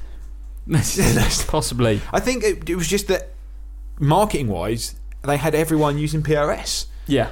and that kind of fa- faded. And I think now you're seeing, in terms of like what other bands are using, you're, you're not seeing that many people use PRS guitars. So they're trying to bring people back into the market, I suppose, with things One- like this. One thing we haven't talked about is how they sound. Sure. I mean, uh, they sound like a PRS, which is, you know, can be very clean, can be very clinical, but, But, also but they don't. They sound like something different. Like that bolt-on really gives it like. well, yeah, but that only adds to the kind of cleanness and kind of sparkle to it. You know, Yeah. Yeah. this doesn't sound like a Les Paul. It doesn't necessarily sound like a Strat. You know, much like the the ethos of the rest of you know how they build guitars. It sounds somewhere in the middle, um, which for me which can be difficult, I I, suppose. I just can't get excited by I, them. I, really, Sound-wise. I really can't get excited. I think it's I can get excited for the versatile, money. affordable. It's got great features. It's it's better than the Music Man Cutlass, and it's better than the Reverend Billy Corgan in as far as like features, versatility, build quality. Mm, I wouldn't say in terms of features because I'd say the spec on the Billy Corgan was way more involved than the spec on the PRS. yeah, there's a lot more going on there, and There's a- in fact, out of all the guitars on that list, there's more going on inside the Reverend than there is any other Yeah, guitar. yeah. I think. Yeah, in terms of, what you get, because of the bass more going on. filter and things the like bass that. yeah. filter, chambered Korina body, locking machine heads, Railhammer pickups that are a P90 and a humbucker. Um, Yeah, there's a obviously, yeah, lot the going on. contour. lot going on. All right. Let should me we tell do, should we do some ditching? No, not yet. There's Not one yet. that we haven't talked about. All right, okay. Which is a personal favourite of mine, obviously. Let me tell you about Squier, a brand Oh, yeah. who are, have been awesome for 35 years. Um, so, a Squier Affinity Strat would never normally make this list. I think we can all agree that that would never happen. But what happens if you first make it pink? Yes, tick, job done. Second, sparkly. Yes. This is the uh, Squier Affinity FSR HH Strat limited edition sparkle pink, and also blue and green. Um, Black hardware though. it is black hardware. It is black hardware. yeah, that is weird. It is weird. So I'm not going to claim by any stretch of the imagination this is the best playing guitar on the list because it certainly isn't. They feel. Uh, and, and to be fair, it's been a few years since I tried an Affinity Strat, and this feels uh, better than I remember them feeling, but Yeah. it still feels roughly like an Yeah. Affinity Strat. The pickups are quite a letdown, and um, as we've talked about, you know, we're going to do a little video series on how to mod this guitar to make it even better. But the quality of the finish on that body is unbelievable. If it's, you saw it's that on kind of worth it just to Totally. take everything off Totally. and use the body. Yeah. Yeah. totally. If- What what is well, the wood? I looked into. Ba- basswood. or Oh something? yeah, it'll be like a yeah something something cheap. They may even be older. Like Uh, they are older. yeah, Yeah, yeah, yeah. But it's not Whoa. you know it's not super high quality. It's quite heavy. Um, I looked into getting a, just a Warmoth Strat body and doing sparkle pink, and the finish alone was going to cost three hundred Yeah, pounds. it's expensive. This guitar cost me 157 quid. So I'm not saying it's the best playing guitar. I'm not saying it's the best sounding. It's not got the best features, but it is 100% the best looking guitar on this list. Yeah. Sparkle Pink is bloody beautiful. Yeah, I just wish they hadn't gone for the zebra pickups and the black hardware. No, the zebra pickups look great. No, I like the zebra if they'd have pickups. gone really, oh, if they'd have made this just a straight strat with with No. uh, We wouldn't be talking about it. well, we would with the finish. We'd still. I don't ta- know if we would. we'd I don't still know if we talk would. I about think that I think it's different enough. I think the or you maybe know, just one humbucker in the bridge. I think yeah, maybe that way. But like I think the fact that they they did something this different for the affinity range is quality. Yeah, I think you know the fact that they've you know they've done they've not just because you know Squier and Fender. I I mean all of these companies has they all can all be uh, accused of complacency or playing it a little bit too safe. And what they've done here is they've taken the affinity range, which you know we've have never had a never been able to get excited about because it's a super cheap Squier Strat. I mean, who cares? You know, Yeah. they come in like five colours, whatever. It doesn't matter. What they've done here is they've done an HH model, which is amazing. And they've done it in a bunch of sparkle colours, Yep. which is something that they've not done before at this price range. And I think it's well worth being in here for the fact that they've done something so different. Yeah, totally, totally. And I own one, which ultimately makes it the most cool guitar in the world. I mean, that said, I don't think that it's it deserves to be anywhere oh, near 100 the top. percent, number one, top, top. Um, Let me So- tell you. Let me tell you another thing that um, pisses me off a bit. Excuse me. Language? about about this this rundown of nine guitars. Okay. What? Out of all of these guitars, how many of them are available in left-handed? Uh, uh, the, the Streamliner and the Yamahas. CE24, I think they started doing some left-handed No, versions. no, Only- they have They're not. not. Oh, okay. Only the Gretsch. It's the What, what only- about the Music Man Cutlass? Nope. Really? Nope. No left-handed models. Okay, well, there we go. Who cares about them? I just think it's I, it, like it has infuriated me. Well, you- it's In, infuriated in me. fairness, it wouldn't take much work to just turn the Century around. It looks pretty much exactly sure, the same. but like, you know, I just think it's, I just think it's so ridiculous, so ridiculous. It you know, again, and you know, I'm sure we'll talk about this. Uh, I'm sure we'll talk about this next week when we give you know a a more run, a more thorough rundown of those new uh, fenders. Again, like the 2017 fenders, the the, the left-handed options are s- is so However, Oh, yeah, boring. black or with, sunburst, um, yeah. with So boring. Reverend, they do actually offer a good range of left-handed guitars. yeah, okay. just not the Billy Corgan. and I'm sure Yamaha do. I'm sure Yamaha do some some lefties. Maybe just not that model. I don't Yeah. think that, I don't think there's any rev No. stars in left-handed. Right. I don't think I've ever seen a left-handed Yamaha. Shall we? Shall we start cutting this Yeah, list let's because do we've some we've done an hour? Maybe a, so, uh, oh, um, really? We have, Okay. yeah, yeah. It flies by doing Gear of the Year. Is there anything that we can all agree doesn't belong on this list for one reason or another? Revstar. Matt Knight saying Revstar, Joe Branton. What that would take off the list? what would you take off first time round? Actually, no, I'll change that because I'm going to make it easy. I think the Century. I'm going to start with the Century. I'm not uh, sure about I'd, the lo- I'd Century. love to be. I'd love to be contentious, and I normally would. Yeah. But I think if we're looking for a blend of uniqueness, vibe, and features, then we have to remove the Danelectro and the Century. Yeah. I'm I'm not happy about the Century going yet. I Okay. keep the Century for the moment. I will agree with you on the 64. Super cool guitar, but a lot of money. Yeah. Oh, and yeah. the Affinity. Yeah. The Affinity The should go the as well. affinity should go. The affinity is the, it's It good was. that it's there. It was there. almost. Yeah. It was almost worth a, a, a mention. It's good that it's there. It's definitely it like what do, what do we need to? What goes through to the final round? The top two. Top two. It's definitely not top two. Yeah, It's- let's is it even dump it. top five? It's is not it even top worth an five. honorary, honorary mention? we- In that case, just get rid. I suppose- I think. It, I think it's. I think I it's, just- it's. It's time. I thought I'd just say uh, it's worth, I suppose, pointing out is that none of these are bad guitars. No, no, they're anyway. all really good. Well, it's- they're it's- our it's- top nine. Yeah, yeah. Yeah, exactly. So it's kind of like Mom deserves the best, and there's no better place to shop for Mother's Day than Whole Foods Market. They're your destination for unbeatable savings, from premium gifts to show-stopping flowers and irresistible desserts. Start by saving 33% with Prime on all body care and candles. Then get a 15-stem bunch of tulips for just $9.99 each with Prime. Round out Mom's menu with festive rosé, irresistible berry chantilly cake, and more special treats. Come celebrate Mother's Day at Whole Foods Market.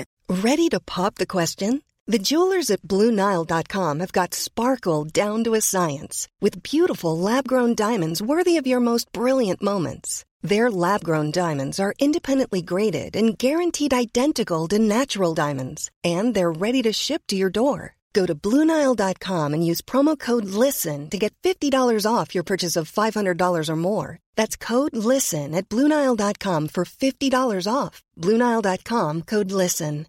Hiring for your small business? If you're not looking for professionals on LinkedIn, you're looking in the wrong place. That's like looking for your car keys in a fish tank. LinkedIn helps you hire professionals you can't find anywhere else, even those who aren't actively searching for a new job but might be open to the perfect role. In a given month, over 70% of LinkedIn users don't even visit other leading job sites. So start looking in the right place. With LinkedIn, you can hire professionals like a professional. Post your free job on linkedin.com/people slash people today. It's difficult cutting stuff out because it's not like we're like saying this is a terrible guitar. It's just more like it's just not the best one this year. Squier really, is it? Affinity FSR. Oh no, which one are we saying? 64 and the Squier, mate. I Yeah, think they. yeah. I think it's time for them to go. Okay, fine. 64 and the Squier have been deleted. Yeah. So we're left with Reverend Billy Corgan, Music Man Cutlass, Gretsch Streamliner Double Cut, Yamaha RS720B, PRS CE24, Epiphone Century Archtop, and the Fender American Offset Telecaster.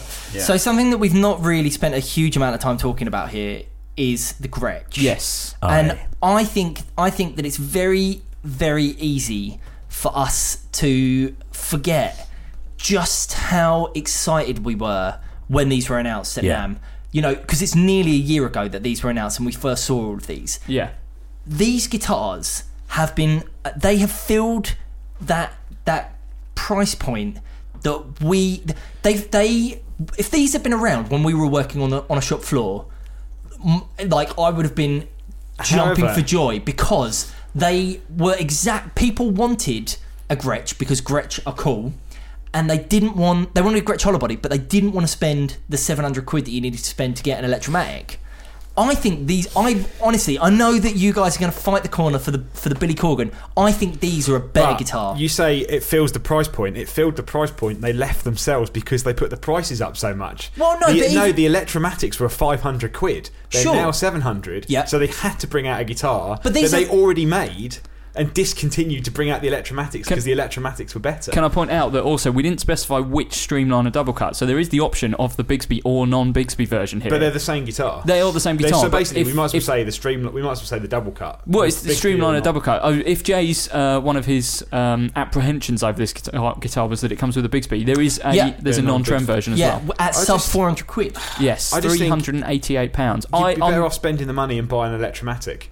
If you were going to what buy twice one, the price yeah, because they're, Twi- no, they're this- way better this- guitar. Think about who's buying this though. You know, I, so I bought an Electromatic um, in 2004. That black 2004. Yeah, I bought an Electromatic in 2004, which would have made me 17, 17 or 18.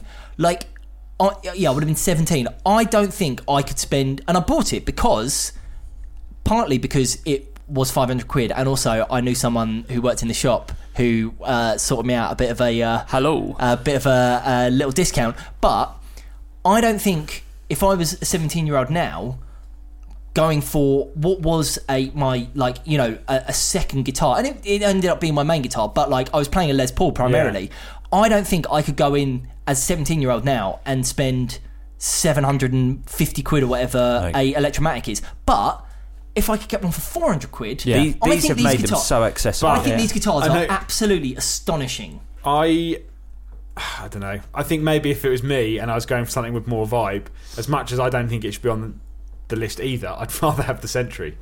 'Cause oh, I Over the Streamline. Yeah, I just I don't You're think What are you Those talking streamliner about? guitars You'd rather are have not- an Epiphone yeah. than a Gretsch. I don't like the way that the streamliners feel. I, I if I really wanted a Gretsch, I would much rather save up and buy an Electromatic because they are a far superior guitar in terms of sound and build quality. Matt Knight, if you were to knock one guitar off this list right now, what would it be? Uh, well, if I had to knock one guitar off this list right now, it'd be the Yamaha. Okay, Joe Branton, Um, the offset telly. Jay Cross. I think the offset telly deserves to be higher than this, but I can under. I don't think it's. I don't think it's top two. I don't think the offset telly is going to go. Is it top five though? Is it a better guitar than the RS720B? Yes. Yes, I What? Completely. We're It's- talking about the one of the only. RS720B is 100% getting deleted. No, no, but but wait, wait. Before we delete it, that A guitar that we've not spoke about all year. It's totally We did, new and to be- unique. To I be don't fair, understand. and to agree with Joe's point, we talked a lot about Revstar when they first came out because Yeah. they were very promising. Yeah. Really wanted, a, you know, an Yeah. SG style guitar Yeah. from Yamaha. Loads of good options. There's some cheap ones. There's some expensive ones. Unfortunately, when I got my hands on it, it didn't feel anywhere near its price point. It No. it felt I think that's like a four to five hundred pound Yeah. guitar, and it's what seven hundred and fifty quid, seven hundred and eighty Yeah. quid, something like that. right. I think. I. I think the. The, I think you can get rid of the Yamaha and you can get rid of the PRS and you can. What? yeah. These Just, are uh, just we're fully attacking the I can't just. I just. Uh, I looked at this list and I think I thought, well, Revstar, PRS, they're your I strong think- ones. Well, like those, those is- were the really good releases. The RS720 is no longer on this I list, think, so you don't I have think to worry We haven't that even anymore. spoken about it though. But why? I but don't that's but that's the thing. If you think about if you look at if you looked at that list and thought what have us as guitar nerds th- talked about and loved the most this year, none of those guitars that we've kind of like the the Rev style things we just we wouldn't. I don't think. I don't think think they were as good. so- I don't think they were as good as they should have been. And I think Yeah, I partly. think that's- I, that's and I. I think can't going back to going back to what Epiphone's still Matty's saying. Going back to what Matty said. I think if they'd done a Revstar SG and an SG eighteen hundred, you know, but like an affordable um, Yamaha SG that didn't weigh what I weigh. I which think, is a lot. which is a lot. I think we, I think that would have been in with a chance. And I understand what you're saying in the fact that it's a new design and oh, it's got Bigsby. Like, I think It was I- I unique don't and think- I don't think it interesting. was- it had I- good market research behind it. it's not, it's not as good as those other guitars. Though I don't, I don't think I, I, the, right. The you've forgotten how this works. You're being too nice. Yeah. you've, you've You need to- forgotten. You've Right. forgotten how this works. I know, I know how it works. I liked it because it was unique and interesting, and I hate boring stuff. And I'm looking at the offset telly and the Cutlass, which are two pretty boring guitars. I don't think so at all. I mean, obviously, The offset don't telly think was super exciting when it came out. Like a Fender finally doing I a think- Telemaster. I think yeah, but that was though, it. That was as far Uh, as yeah, it went with Fender. I like, do they agree did, with Joe They on didn't that. bother putting good pickups in it. The hardware was was good pickup in it. ridiculous. They had like modern tuners and then like a vintage bridge. It was like, what is this? Just all your old bits? How about I okay? kind of- How about we do a deal? The RS720 goes, Yeah. but you get to lock the CE24 somewhere Uh, on the, the just- bottom of this list. I, th- I think what we have That's- to think about as well is some things like, say, for example, the offset and maybe the Century is. Uh, would is it another Bass Six? Are we are we The saying Century- are we like oh it's definitely is- amazing and Century then and the next year we're going to be like what would we I don't. I think, think- I don't think the offset telly is because at the heart of it, it's an American standard telly, Yeah, which, which is I- which always going to is be a great, great yeah. guitar. Yeah.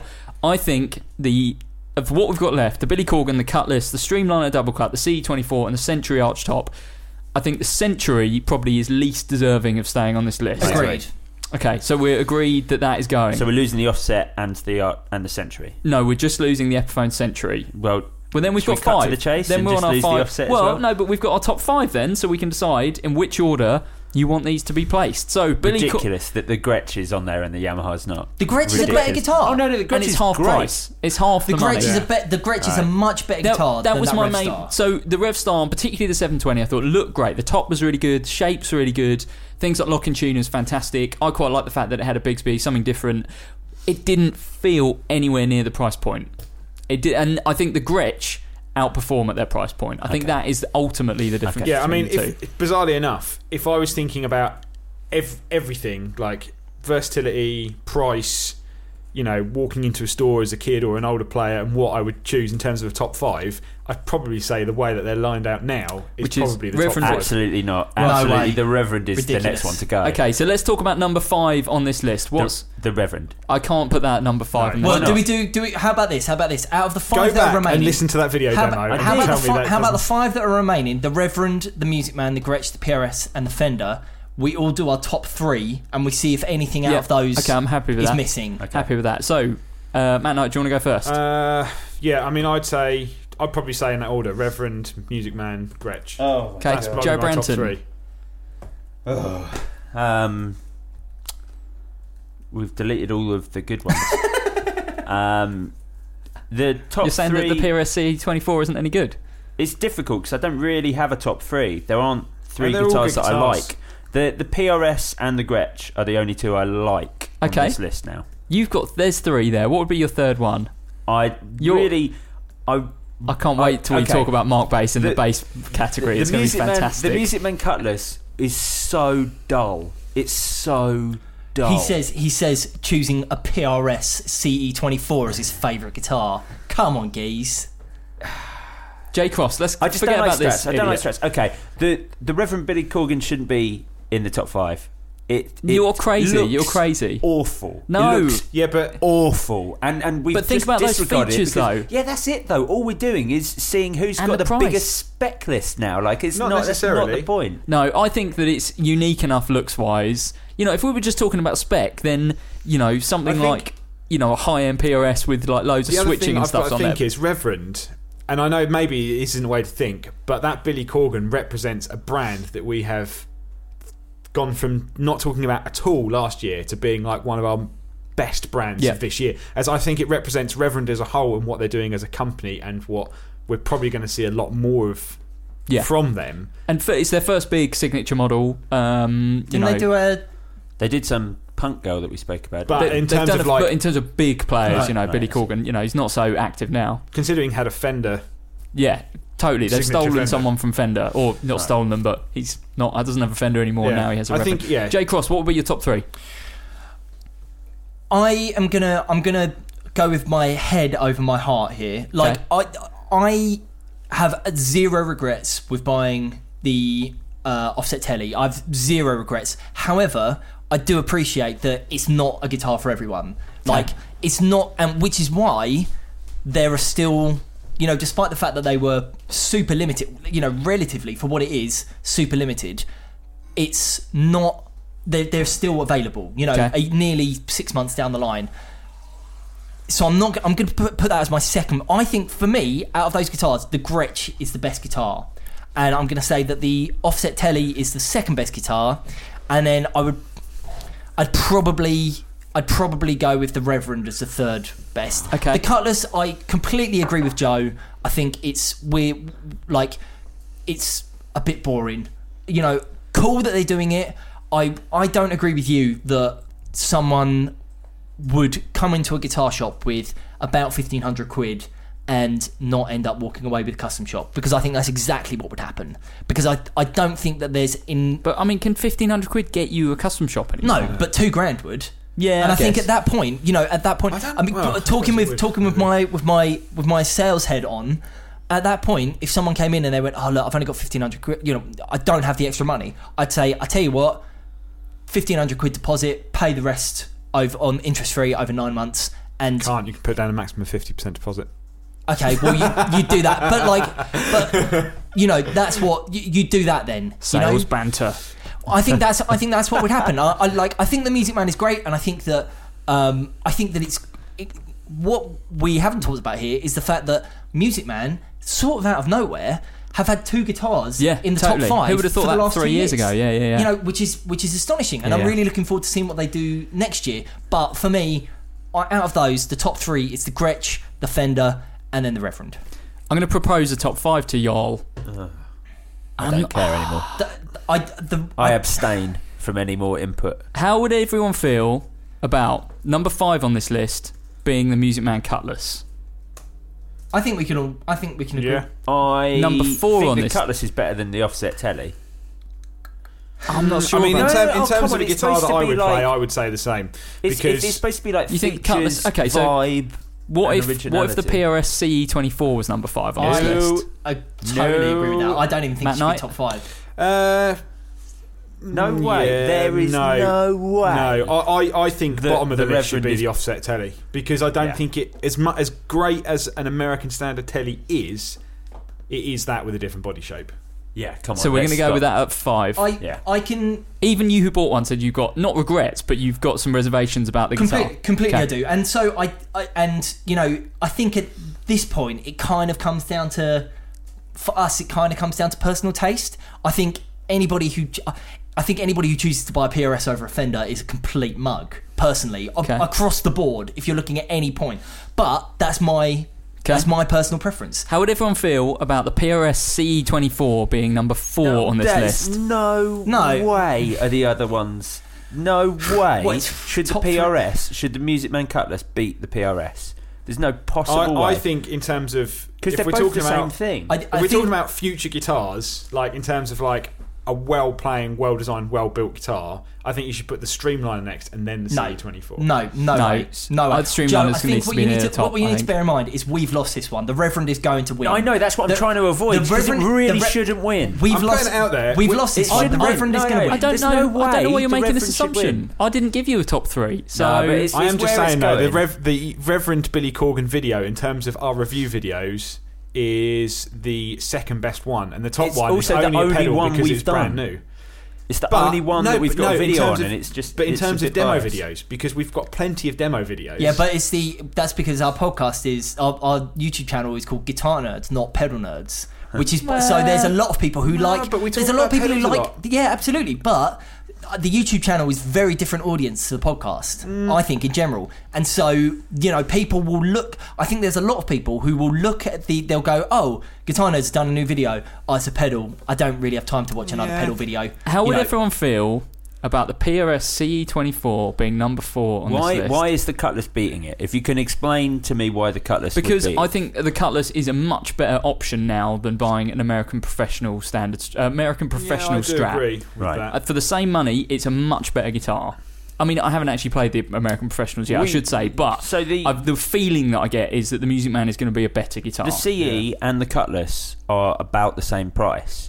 Yeah. There is no way you're getting. I'd, I would more 100% buy the. Cutlass. Well, I don't Yeah, think. I- I, think in terms I of like as well, a but- guitar though, you're not getting more on either. Like nothing has like in terms of specs, nothing has more than the other. I think it is really. I think what we're talking down to now is personal preference. If Yeah. you walked into a store, what one would you probably? None of them. Okay, so Matt, number four on this list is it the PRS CE24 is it the Music Man Cutlass? It's neither. It's the Streamliner. Joe Branton, Um, you're saying the Cutlass. I've run out of guitars that I like on this You're saying the list. Cutlass, right? yeah, yeah, yeah, whatever. Yeah. J, Sure. Jay Cross. PRS. Matt, if you had to choose between those two, which would be number four on this list? Uh, probably the PRS. PRS CE24 is number four, is our fourth best guitar of the year. Unbelievable. You're never going to got you're another never category going to to do win the guitar. You're Which- no, I know, but it's just unbelievable that Which we call ourselves guitar nerds and we're about to we're about to seed something that looks like an Encore Strat in at number three. says the Great. Music Man Cutlass is number three in this list. Number two on this list is between the Reverend Billy Corgan and the Gretsch Streamliner I- double cut. I'm putting out there. I personally think if we said the double cut was the best guitar of this year, next year you will be absolutely kicking yourself. I, I- looking the at that list, looking at that list, I think the Streamliner is the best guitar. Out The Billy five. Corgan is not the best guitar of 20. Bear- It's definitely it's the, I for me. and I'm just saying this for me. I've played a lot of guitars this year, and for me that is the standout guitar that I've played this year. Straight out of the box, It has I guarantee an you- aluminium scratch plate. I, it doesn't matter. I guarantee you, if you were blindfolded and played both, the Streamliner would feel terrible compared to. well, the yeah, but there's a big price. Ah, it's double yeah, the money, but at but least. I, but I, I think if- Vibe price point. Uh, That that is also. but the Gret, the Bear- to me doesn't have any vibe. bear The in mind, got plenty of Ah, it's vibe. boring, man. Bear- so boring. bear in mind that both of these will go through to our Gear of the Year Sure. final. Um, I just find the Gretsch really boring. I'm just putting out. I know I love Gretsch guitars, but those double cuts so boring. I'm willing to concede that the Gretsch could go number one, as both of them will go through to the final. I think the reason that I'm going to say the Gretsch is number one is that for someone, I'm thinking of someone walking into a shop with 500 quid. I think you'd be hard pushed to get them to spend up to the Billy Corgan. I love the Billy Corgan. Could you not? Can we not take in the listener's choice into account in this? That that is What was the listener's choice? Did they say that the is- Reverend? no, no, we will not I'm reveal that until anything. we will, we will not um, I don't trust reveal those that people to have opinions. until uh, later on this week. Yeah. Um, so I'm willing to concede the Gretsch number one on this list. The Billy Corgan still goes through. Um, I think that's a pretty solid top I, five. I actually think we chose the wrong Gretsch um, because you the, can't bring another one in now. No, I'm We're just an hour and 21 minutes into this podcast. I'm just saying that the Gretsch uh, G242, which is their single cut that they do, um, which they do in like a a weird green. Aspen Green. Aspen Green. is probably the coolest No. looking guitar I've ever seen. I think though, Disagree. I, Ever I in think the world. for most players, um, that's too Gretchy. It doesn't have the kind of Yeah. crossover Right. appeal that the, You the know, double the, cuts the, have. the the double cut, you know, would appeal to someone who wanted to buy a casino Yeah. or a, uh, yeah, I guess so. you know, or a dot or something like that. How do, know. Yeah, okay. how, do we feel Right. about making the executive decision of the Billy Corgan number two on this list? I think you're wrong, and I think the Reverend's going to have to win Why? because I think I just don't want it to win. What? Yeah, yeah. Hang I know, on. I know, I know. I know what I'm doing. What's This- going on? I know what I'm doing. this- I was fighting it, but I going on? No, but I was fighting it because I knew it was going to happen, and I didn't want it to. You've but been it, we're there, and I think Matt's absolutely right. I No, don't I- think I, don't think next year we can look back and be like, did we just pick a budget Gretsch as the best guitar? And no, I mean, it, a- we- it a can't budget, be. I, I mean, Out I'm of not these- denying that they're Gretsch's are bad guitars, but it is budget. And I'm putting it out there. The Rever- the Reverend is not only my best guitar this year. I think it's the best product this year. Right. The the the Reverend is probably the worst looking guitar I have ever seen. You love all that weird 60s stuff, though, and it look, looks that's- exactly no, like it that. doesn't look weird sixties. It looks like it looks They do it eighties impression of sixties. It's No, it's good. awful. It's good. a terrible, They terrible do it in white, looking though. guitar with a load of features that I don't care about at all. But seeing as it's got to this point, I don't think we should be picking a budget Gretsch over the. Is it, I don't think it isn't a budget Gretsch though. I mean, if if the feeling is that two of you are saying definitely on the Billy Corgan, No, and- I hate the Billy Corgan, So but we've what are you- deleted. what are you doing? Because we've deleted any guitars that I cared no, about. no, because you're every time going for vibe over functionality.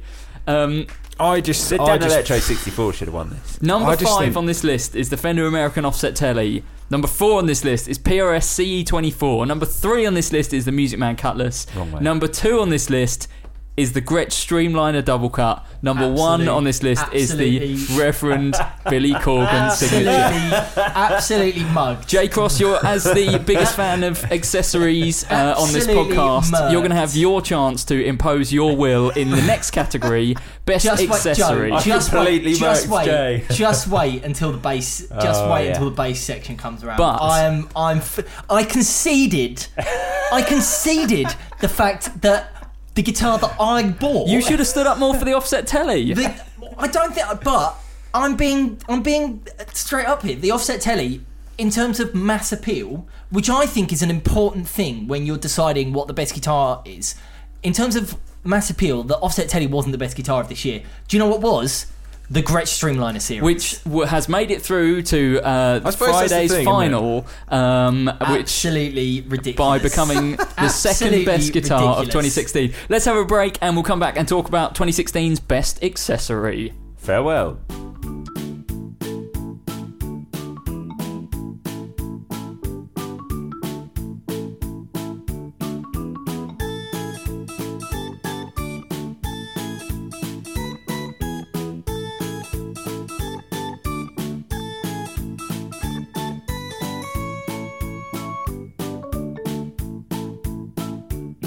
Welcome back to day one of Guitar Nerds Gear of the Year deliberations for 2016. Um, we have got just tea. we've got This tea. is the, we're ready uh, to the go. year of the murking. We've uh, we've just absolutely murked Jay Cross by crowning the Reverend Billy Corgan our best guitar of the year, closely followed by the Gretsch Streamliner Double Cut, the Music Man Cutlass, the PRS CE24, and the Fender American Offset. I'll tell you what, if you Listen, had all five get- of those guitars, you'd have a pretty. That's an awesome guitar That's, collection. that's a pretty Just good guitar collection. What you people need to realise is if we're going down if we're going down this route, you need to bear in mind that if you're starking me, you need to realise that winter is coming. Yes. And Someone's gonna you're not going to get away with this. Was that, was that a terrible Game of Thrones reference? Sorry, I Yeah. don't watch Yeah. it, mate. Someone is definitely going to get Lannistered. Anyway, um, so to round out today's episode, uh, we are talking about the best accessory 2016, and what we've got on the list are Barefoot Buttons, the Blake Apex guitar case, the Strymon Zuma, the Rockstock Bright Switch, the Boss ES5, the IK Multimedia iRig HD2, the Fender iOS tuner, and the Planet Waves Micro Soundhole tuner.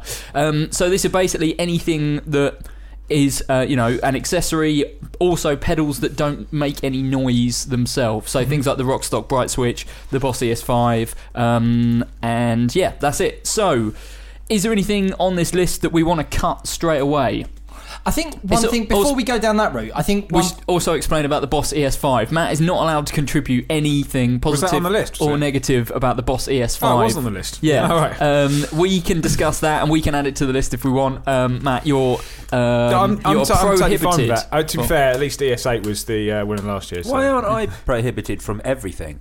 Well, you do sell everything. This is always think- when people talk about us being, you know, biased towards Boss because Matt works there. Obviously, we're not, and you, you know, we probably will shoot down the ES5 in a minute. You sell everything. I know. I bring it up on the forum when people mention it. It's Yeah. like, hold on. Yes, yeah. Anyway, just- yeah. so I know ju- how I- good our products are. Whatever.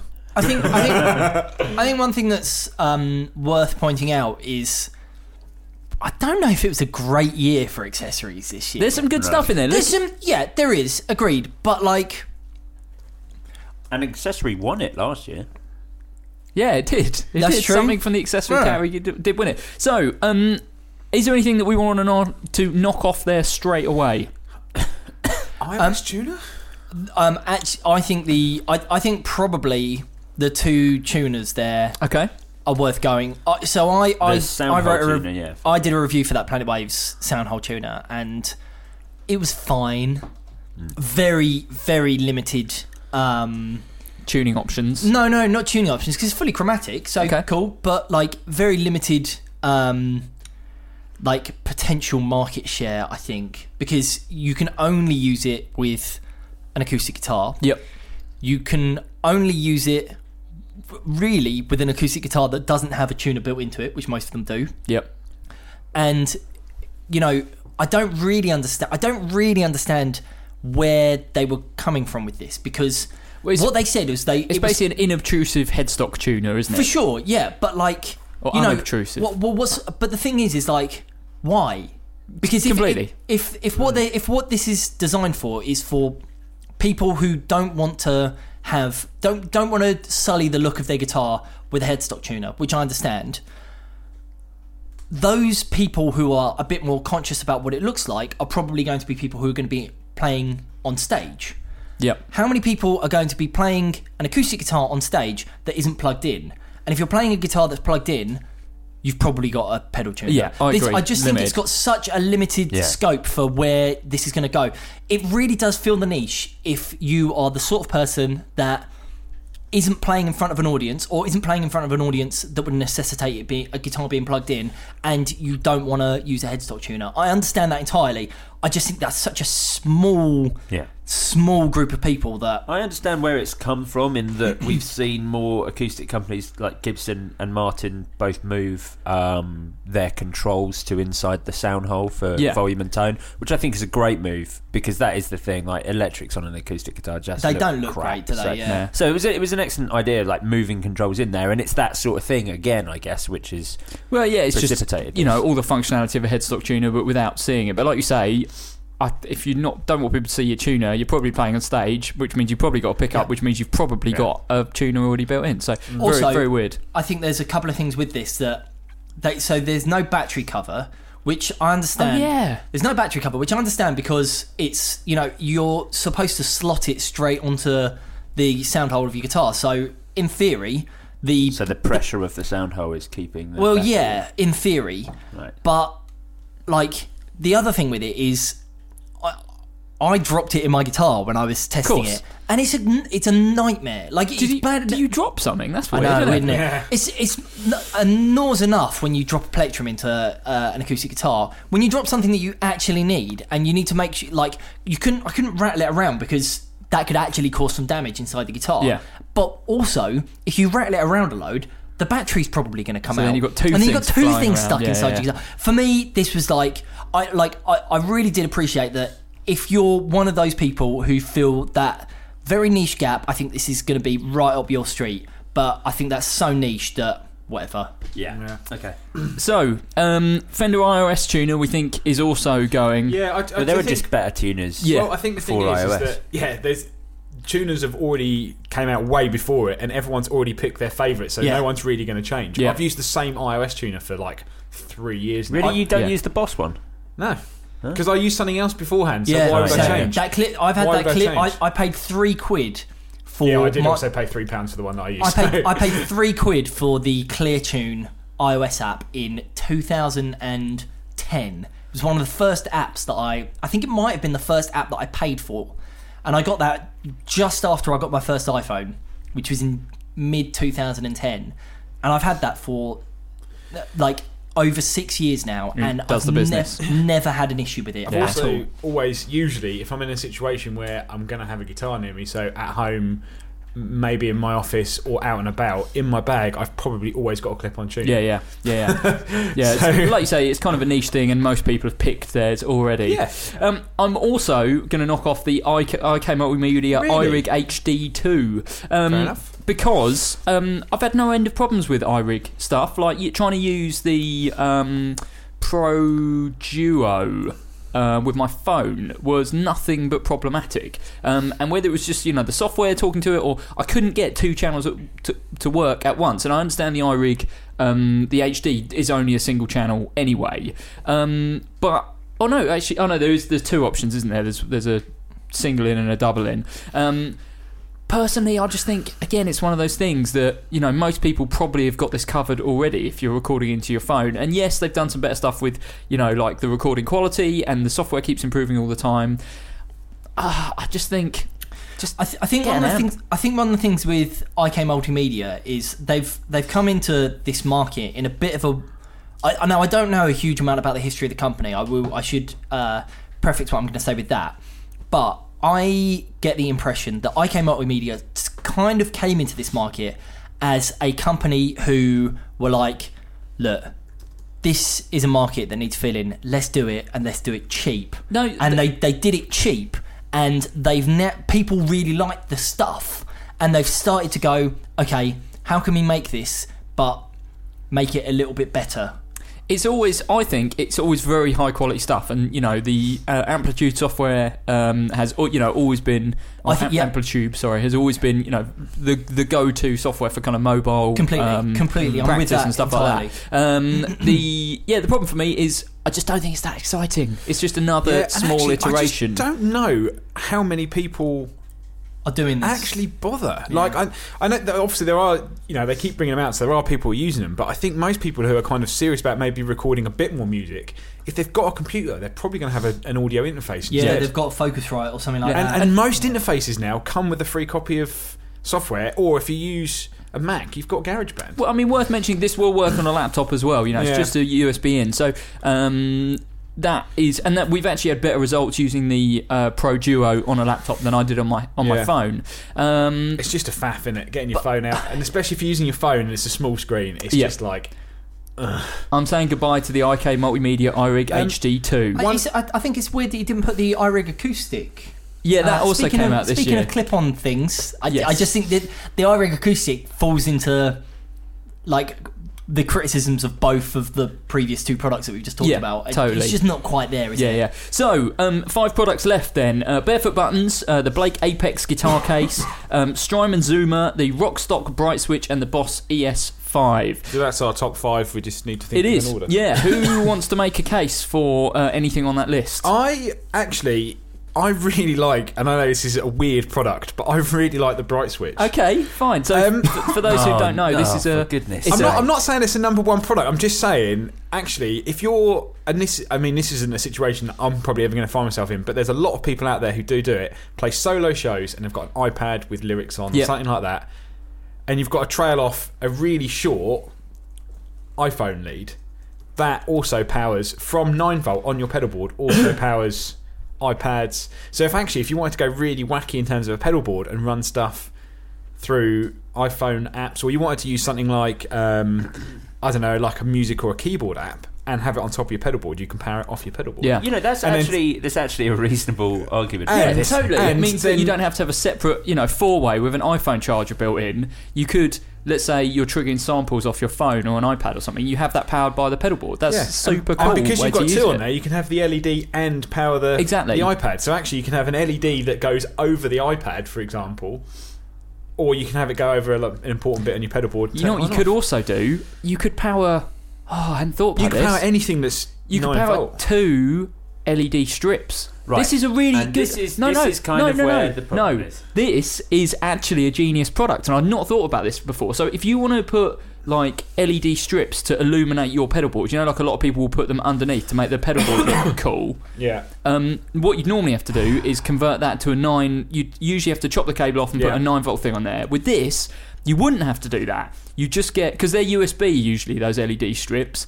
You get the Rockstock pedal, put that on your board. Your power supply from your regular guitar board goes into there, and then you can power the LEDs off that. That is genius. And it also takes anywhere between 9 and 24 volts. Yeah. So if you've got that power supply, it's got that odd 24 volt supply. And you're But- like, what am I going to do with this?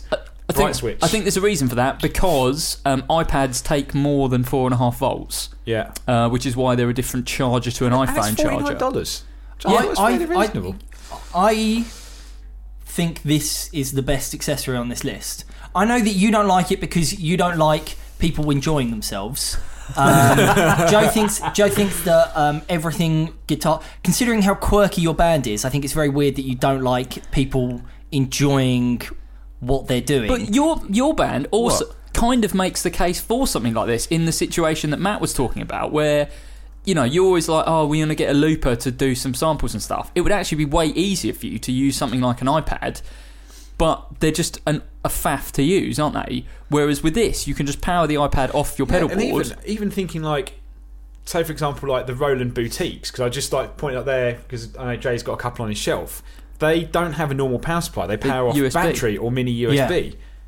So So, you- you, could like have that and use that as Yeah. a power supply on stage. I, I think the you know for whatever reason you use it, I think the Bright Switch is a, a really good product. I think that the fact that it's marketed kind of as something to light up your pedal board, I can understand why um, gear snobs and purists and uh, you know, Idiots, people like that wouldn't like having you know these two antenna like these two Marvin the Martian antenna like sticking out over your Yeah. because it it looks a bit pony it really does but I think there is that you know we're certainly moving to a uh, a new era of guitar pedals and a new era of a new era of guitar playing where having USB functionality for other things is very important. Yeah. And it is a nose having to run a USB Yeah. like you say. And I think having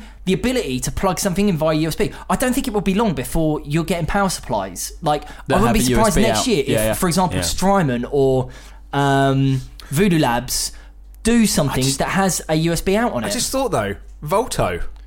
Like if you needed to charge your Volto and you forgot your power supply and you've got that on your board, you can also, or if Yeah. you've got a portable board and you can just plug mains power into yeah, that. Because that doesn't like- come with a charger, does it? No, so you could use that to charge while you play, especially if it runs out of battery. So you're like, oh, I'm in between. And We like I remember when this was when we first started talking about this and we saw it and we were all like, "Oh, this is so stupid. This is all stupid." And then we've done exactly the same this time as we did last time, which is you talk about it and you're like, "This makes complete Yeah. Yeah. sense." Now that I've realised that um, The, I could the secondary feature is actually the defining. C- completely, of this. completely, and Yeah. you know it's called the bright switch, and it's I, you know I don't think you necessarily need to use it for that. if it was a pedal with that light built into it that you could just turn on and off, that would be basically Yeah. useless. But the fact that what it's doing, which is something really simple, is just converting nine volts into two four and a half Yeah. volt outputs Yeah. USB, is actually really useful. I think so Yeah. completely, completely. Can I can I put out there for a product that we kind of went mad about, but I've not seen it. And I mean, they've been out for a while now. I've not seen them anyone really using them. The Strymon Zuma, Yes. So Strymons take on the power supply. yeah. I've not. I mean, you know, say for example, you take like the pedal boards of Doom forum on Facebook. It's got like twenty five thousand people on there Yeah. post every day. Yeah. I don't think I've seen a single person say that they've bought a Strymon power supply. They are, by the looks of things, I'm just looking at places that would have them in stock, and they seem to be out of stock. I'm So- sure they've because Yeah. the Ojai's We have don't landed. have them in The stock. Ojai's have landed Right. def- for definite, and I'm pretty sure the Zumas have landed in America. Okay, fine. But I've just, I just kind of think oh, I know some places have got 'em. maybe it's just that I can see what they're going for. They're saying look, it's the same as like T Rex had with the Chameleon, that- and it was all 12 volts because all the T Rex pedals at that point were 12 volt. Yeah. they've kind of gone. Well, you need at least 500 milliamps for a Strymon pedal. Yeah. And of course, your pedal board is going to be nothing but Strymon pedals. And like, yes, people have all three, like of the big ones. A lot, of, a lot of people have, you know, a tiny Yeah. a big sky, and that. But people have already got a Voodoo Labs power supply that sort of already does it. But the the there aren't any voodoo lab other than The the Mondo. The, The is that the the real and there's also the oh. digital. Yeah, and the, the four x four and and the They don't, the four x four won't do won't do three Strymon. they they don't have three Uh, 500 milliamp milliamp outs. There's two 500 No, yes, it does outs. because it's half digital, half ISO five. So you've got the four by Wait, four.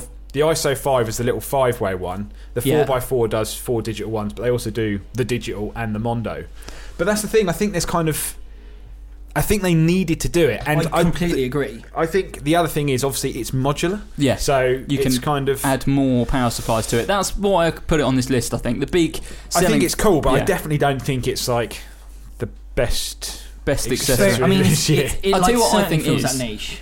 barefoot buttons. So, barefoot buttons, for those not familiar, are uh, basically little buttons that you can put over the switch on any uh, standard effects pedal, any standard stomp box. So, what they do is increase the surface area of that switch uh, for two reasons. Basically, if you are playing on stage, you've got a crowded pedal board, you want to make it easy to stamp on those buttons on and off. It increases the um, the surface area. So nice and simple, just means you can hop around on your board a bit easier.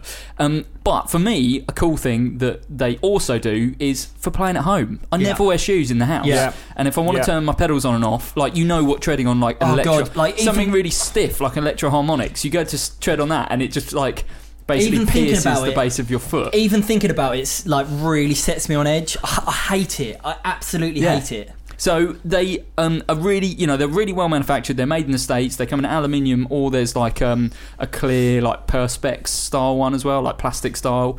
Um, if you don't want to affect the look of the pedal board too much, you can get the the, the clear one. But I think the coloured ones look really nice.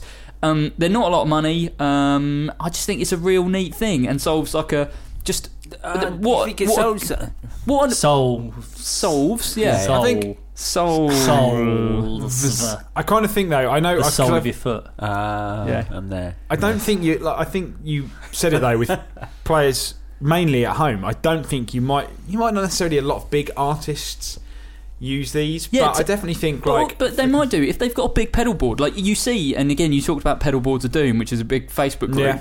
When boards have got those on there, you can totally see why people are using them on big boards, like big Yeah. crowded boards. It's just a big red button to stamp on, and Yeah. particularly you know if you're playing on dark stages and stuff.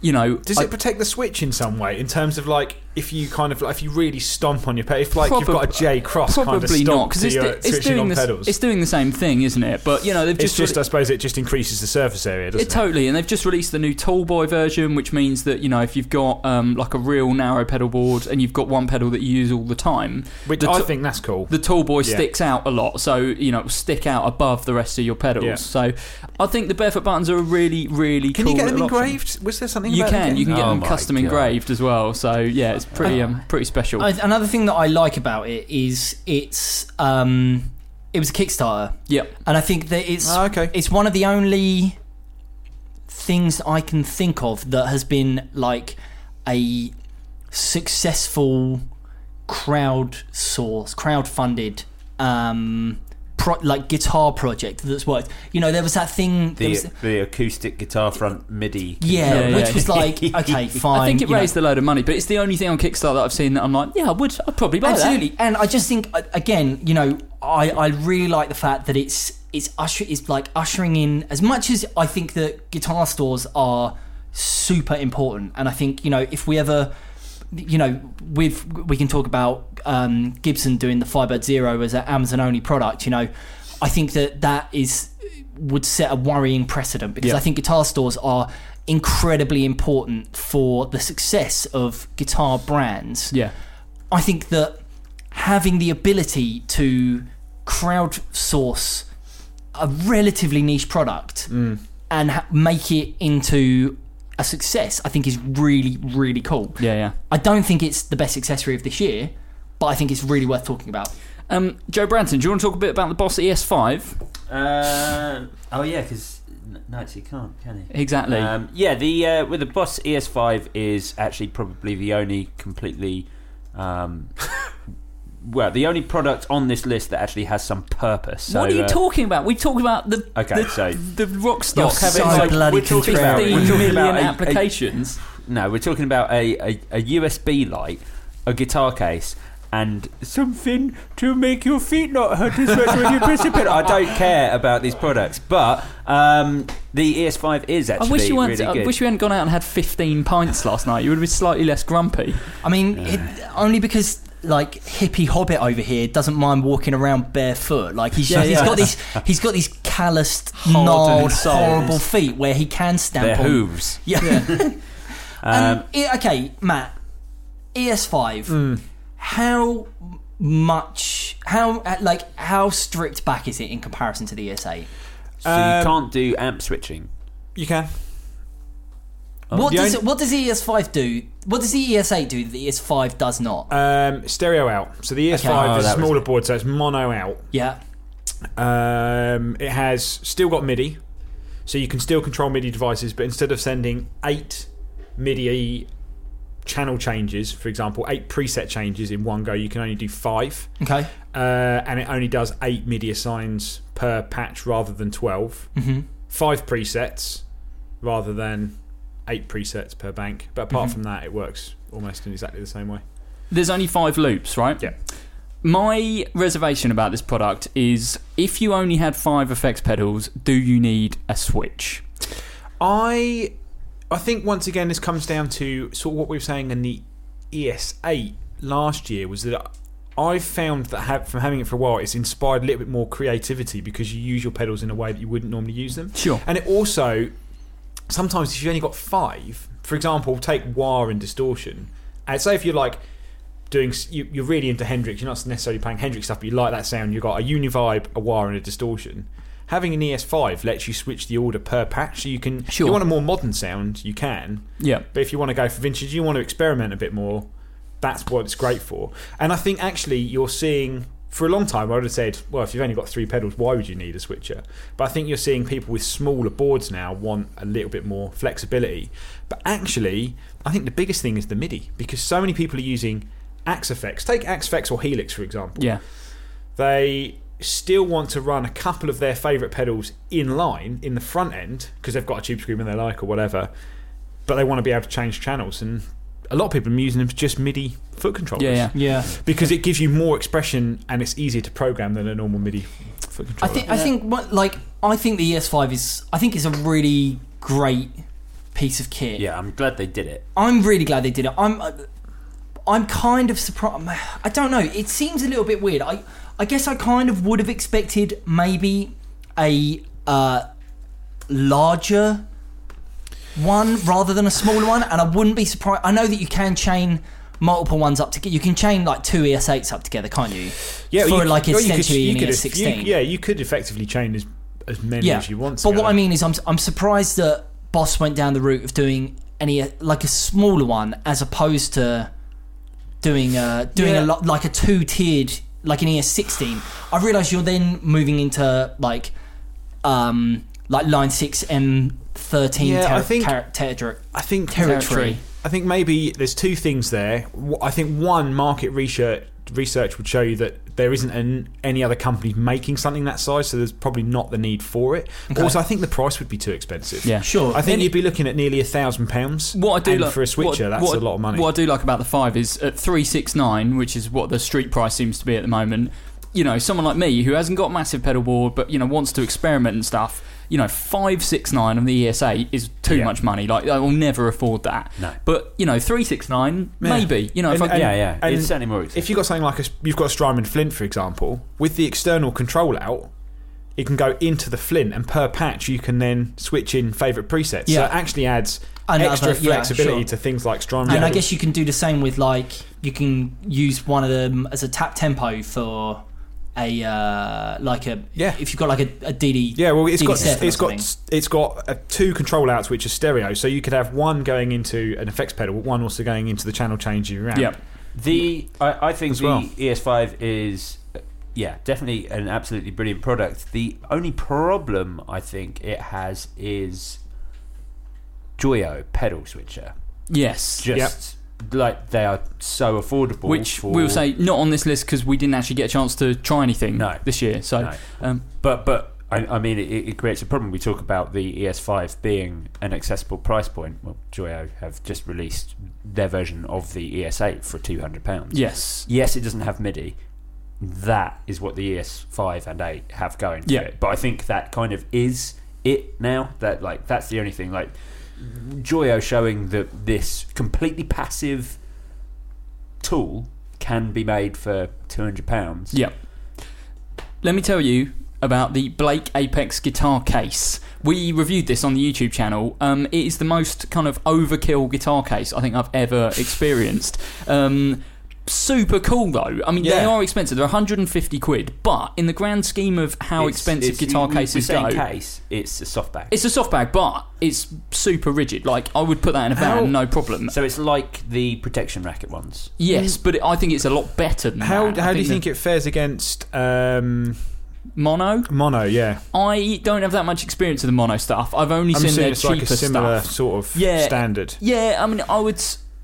What I liked about it was it, you can really customize it. So there's about four or five different ways to put the straps on it. Okay. Um, there's also like so many places to put stuff. Like you could put a guitar cable, a load of books, pedals, everything in there, and it would certainly do it. Which a Yeah. lot of gig bags won't because that front pocket is usually really um, like not very well made. So as soon as you start putting a load of books in there, they Yeah. just fall apart. Whereas Yeah. this totally had all that space. Had like meshing in there as well, so like to just give you more protection on that Yeah. front pocket. Um, neck holder, like padded neck holder, which could Velcro Yeah. in. Like, I don't think it would be too much of a stretch to say that you could put this on a plane. Like, it's not giving you the protection that Hiscox gives you, but then it's also like half the weight, or probably even less than half the weight of a Hiscox case, and it's got loads of pockets and stuff, which Hiscox don't have. They just have that one little one in the Mm. Case itself. And I think you're just you are seeing more people, you know, especially when um, you know, take for example when we we worked in the store and we had a music college nearby, they wouldn't let you have a hard case. It totally, but you So- could get. This is so- basically a hard case in soft case clothing. and that's the thing is I don't want to carry around a hard case because I want to put something on my back. Yeah. But I want you know if I've got a 1,000, 2,000 or just you know something that's priceless to you, a, a guitar, you kind of want to carry it around, but you don't want to have the hassle of a hard case. For me, this is the best gig bag I've ever seen. Certainly, Yeah. uh, it doesn't offer quite the protection of a Hiscox case, but it's not that far off. And yes, it's a lot of money, but Hiscox are probably now what 100 quid, something like that. Um, So it, it- they say designed for ST slash LP size guitars, but it also accommodate ninety five percent of other models. it will indeed. So you only Um, need one case. They don't make a different case for every exactly, exactly. So it'll do all the regular Stratotelli, uh, Les Paul SG, left or right-handed, but also there's enough room in there, and you can remove a little bit of the padding, I think, or you can add extra padding in, I think. Um, that means that it will do like warlocks. Yeah, it will that's, do I mean that's like, pretty good because Warlocks and those sort of BC Riches were the hardest Oh, things to a ever find a case such for. a You end up with a Gator Extreme, which is like a wallpapering table in Yeah. a guitar Yeah. case. Or you end up with the guitar bag version, which was really thin. just like a yeah, just might as well have put it into Tesco's carrier bags or something. So, So um, actually, that, that to me, because otherwise I'd have said, mm, you know, they are coming up against mono, realistically, Yeah, in terms yeah. of bags who are already really well established. But you have to buy a different mono case for a different exactly, guitar. exactly. And this because of the way that the neck holder works and stuff, um, it will just fit basically everything. So Yeah. yeah, super cool. So how do we feel about an order on this? What Matt? What would you be your uh, top three? Top three. Am I allowed to say the ES5? Well, just- yeah, I think, I think- yeah, I I think so. I- I yeah. because I because I, I genuinely you know as much as you know, obviously I work for Boss, I generally do believe in in the product. But I would say Rockstock, Bright Switch, ES5, and probably the guitar case for me. Joe Branton. Uh, I think yeah, the ES5 is definitely the best thing on there. Um, the the power supply is great, but yeah, and and I, I love that you would never have any problems with it, and I think. I think I still do have problems, or the guitarist in my band still does have problems, like powering stuff because of the amount he uses, even with like the massive sort of Voodoo Labs Yeah. power supplies.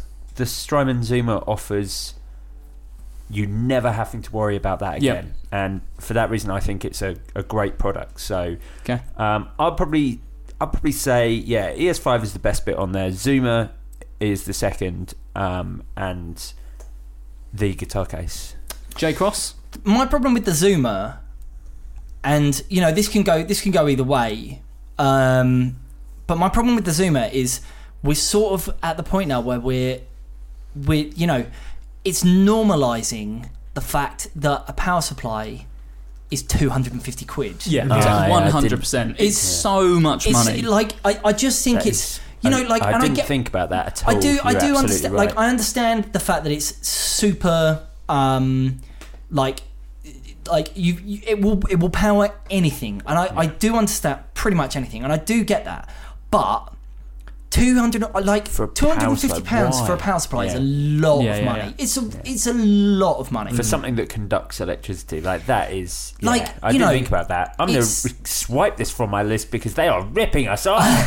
Unbelievable. I mean, I, I think I, I think the best accessory on this list is that uh, the Rockstock Yep. pedals bright switch. Are we are we comfortable in saying that's number one on this list? what? Oh god, No here we way! go. Man, no, no. absolutely not. The ES5 um, is the best thing. But okay, is the ES like, like is the ES5 if you if if you had to stand that up against the ES8 f- like later on in the process we're going to be bringing in the best products of last year and you know without us discussing it too much I think it's pretty safe to say that the ES8 will probably still remain in the top 2 from last year and therefore make it into the final is the ES5 going to go up against the ES8 and win that's a I good don't point. think it will No, I don't think it will point. I think the ES5 is definitely a top two or three product, but I think the Rock Switch is just a. c- If we're talking about accessories here, Yeah, because almost absolutely. the ES5 is a pedal. Like pedal switches are becoming, Yeah. even they don't make a sound, they're becoming Yeah. like an effect part in their own it. right. In the same in the same way as a pedal board is kind of becoming a, like its own thing. Yeah, yeah. Like Yeah. you know, it's, it's almost like a new category. Yeah. So I, I actually I think in terms of an accessory, like to your setup, I, th- I think it's The the bright switch. I think so. For me, the top two here, and I'm not sure about going going through a top three, but for me, I think the top two are and like before like when I looked at this I was I was sort of struggling beforehand and now going through and talking about it and thinking about it I think the top two are the Rockstock and the Barefoot Buttons hundred percent. I I'm, like I'm the- fully behind I that. really like the fact that the Barefoot Buttons came through Kickstarter and I'm not going to buy them I'm like they're I, not for I me totally am. We like we had some here I know we- to we give away, we did some as a which we've given away. Um, I kind of want to buy some because I tried them on some pedals and I was like, yeah, for me, like I know Joe, obviously, prob- this probably doesn't apply to you as much because you don't play at home so much. But for me, my guitar stuff is purely for home. Like bass, I'll go and play out occasionally, but guitar stuff is and like I never have shoes on in the house, and I want to play my pedal board. And one of the things that stops me doing that is that it really hurts, like stamping on pedals when and you've you got socks on. you're not just going to slip shoes on because you have to tie your Converse up Exactly, yeah, which is, you know. I mean, I'm I, I always wear slippers in the house. I'm wearing slippers right now. Even so, though, as we talk they. I mean, they might stand up to it, but the slippers I've got don't stand up to No. treading on like an electronic soul No. food No, over and over again. I, I think you know, it, I can really, I can step, I can step away from this and look at it as, uh, as like a product within itself. Like this isn't for me. The barefoot buttons aren't for me, but I do think that it's, I think that like it's a better product in comparison to other things that are available.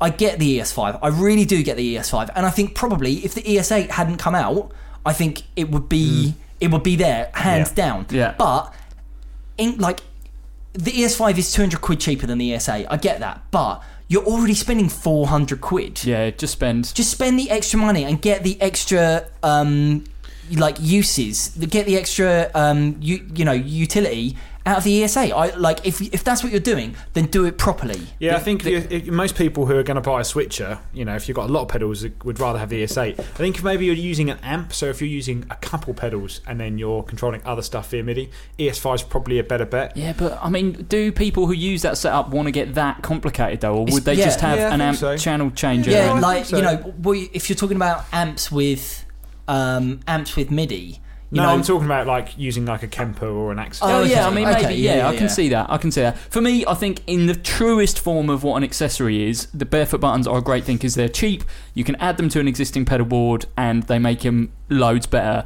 I also really like the company. I think that they're doing good stuff. Obviously, starting off on Kickstarter and getting loads of feedback was good, and that's why they've released I the suppose that- Tallboy. and I Is suppose- because people have said, "Do you know what would really help if like I've got one pedal that I use all the time that I need to stand out." That's Yeah. why they've made the Tallboy. Yeah, I think that's yeah. super cool. Yeah, they are cool. I mean, maybe next they can make some little here we go. rubber, Here we go. some little rubber thimbles for your fingers when you play the guitar, so it doesn't hurt so much. That those actually already exist. Uh, Yeah. How do we feel about Barefoot Buttons number two on this list? I think so. I think Rockstock Bright Switch and Barefoot Buttons. Matt Knight? Is this you getting me I think back? I would Not at all. No, no, I would no, no, prefer no, the no, ES5 no, no, no. or Just the wait. case. Actually, if I'm being perfectly honest, You'd prefer the case. I'm kind of happy. I think ES5 is third on this list because I think, like Jay Fine. says, Yeah, it's I very agree. good, but is it as good as an ES8? Yeah, I- I'm no, with you. it's going for a slightly different audience, but I think the more relevant audience is the ES8. yeah. Yeah. Um, so I guess it's down. I think the the the Zuma is number five on this list. Yeah, I think definitely. for the reasons that we've talked £250. about, it's too much money and. I mean, it's a quality product, but there's But so, there so are- much other competition. There competition. are other things Yeah. out there. So, Barefoot Buttons is Barefoot Buttons number two, or is the Blake Apex guitar case number I, two? do you know what? I would say the case purely because for someone who has a lot of different guitars, that's an all-in-one solution. If It you is, go, if yeah. you're if you're gigging a lot and you're playing like three different functions bands, for example, one needs a three three five, one needs a BC Rich Warlock or whatever.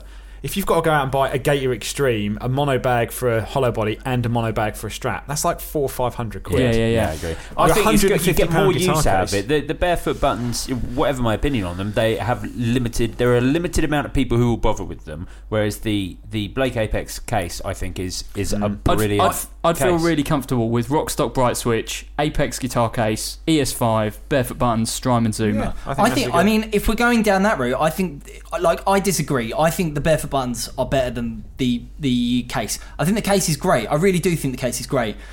Whether it's better than a one of those top end mono cases, don't think so. Um, is it worth the extra money over, like, for example, a Warwick Rock case? Yeah, probably. But it's it's a guitar case. It's a like. It's not anything. I see what you're It's saying. not The really barefoot anything new. buttons- yeah, the the barefoot, barefoot buttons, buttons have brought something new They to the really, market. and it's this isn't just the, the the barefoot buttons isn't just someone going. This isn't someone who's gone. I'm going to do a crowdsourcing campaign, and they've not looked for a gap in the market. What has happened here is the person who started this company has gone, It's trod on a pedal. It's really hurt his foot. and he, like, they've no, they've found the gap in the market. They, you know, they've had the industriousness to go out there and go, okay, you know what? I'm gonna I'm gonna deal with this, and I'm gonna do it using this Kickstarter platform because I know that there are other people who have this issue. And I, I think it's great. The, the Black Apex guitar case is a good case, but I don't think if what if what you know Gear of the Year is supposed to be to us. I think it's supposed to be about like not ne- it's not exclusively new stuff, but I think Yeah. this I think the Barefoot said- Buttons yes, are we should celebrate yeah. innovation slightly. Yeah. Completely, And you should have completely. special sort of and I, points I think for I think it's I think it should be up there. Yeah, How does everyone feel about Strymon Zuma number five, Blake Apex guitar case number four? Well, I mean, if we're saying Boss- that, that if we're saying that that could have been number two, then put the boss at number four and put the the case at number three. How would everyone feel about that? The th- No, no, no. I think I think the ES5 in at three. But yeah, I I, I agree with that order. I mean, it doesn't matter too much because neither of them are going through to the top ten. But the the, the you know the I final. suppose I suppose the thing with the barefoot buttons is there must be enough people who want them. Otherwise, the Kickstarter wouldn't have. Well, completely, Absolutely, And absolutely. I So- keep, I keep seeing them on pedal boards as well. I, on, I genuinely think Maybe it's a I'll buy very some. good pedal. Maybe I'll use them. My feet. So hurt. we're comfortable with that. Strymon Zuma at number five, Blake Apex guitar case at number four, Boss ES5 uh, at number three, and going through to the final, the Barefoot Buttons at number two and the Rockstock Bright Switch at number one Yeah. are joining the Gretsch Streamliner double cut and the Reverend Billy Corgan signature in Friday's final. How do we all feel about that? yeah. Exhausted. Yeah, indeed, completely. indeed. So, um, thanks for listening. Um, you can join us tomorrow when we'll be talking Best Amp and 2016's Best Product of 2015, Jay Cross's favourite category. Thanks for listening. Do tell uh, your guitar playing friends about Gear of the Year. We're running all week, um, and yeah, Friday's going to be heated. I feel I'm knackered already. Oh, Yeah. God. Right, let's have some tea, and uh, we'll record some more. Cheers, gang. Cheers. Bye.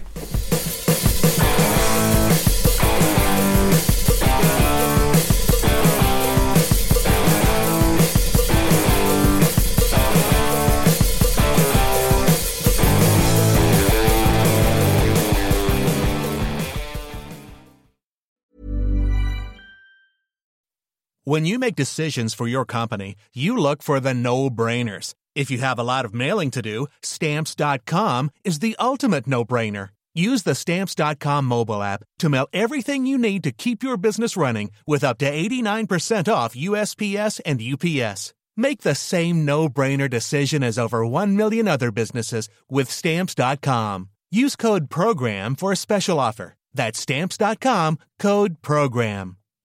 When you need mealtime inspiration, it's worth shopping Kroger, where you'll find over 30,000 mouthwatering choices that excite your inner foodie. And no matter what tasty choice you make, you'll enjoy our everyday low prices, plus extra ways to save, like digital coupons worth over $600 each week. You can also save up to $1 off per gallon at the pump with fuel points. More savings and more inspiring flavors make shopping Kroger worth it every time. Kroger, fresh for everyone. Fuel restrictions apply.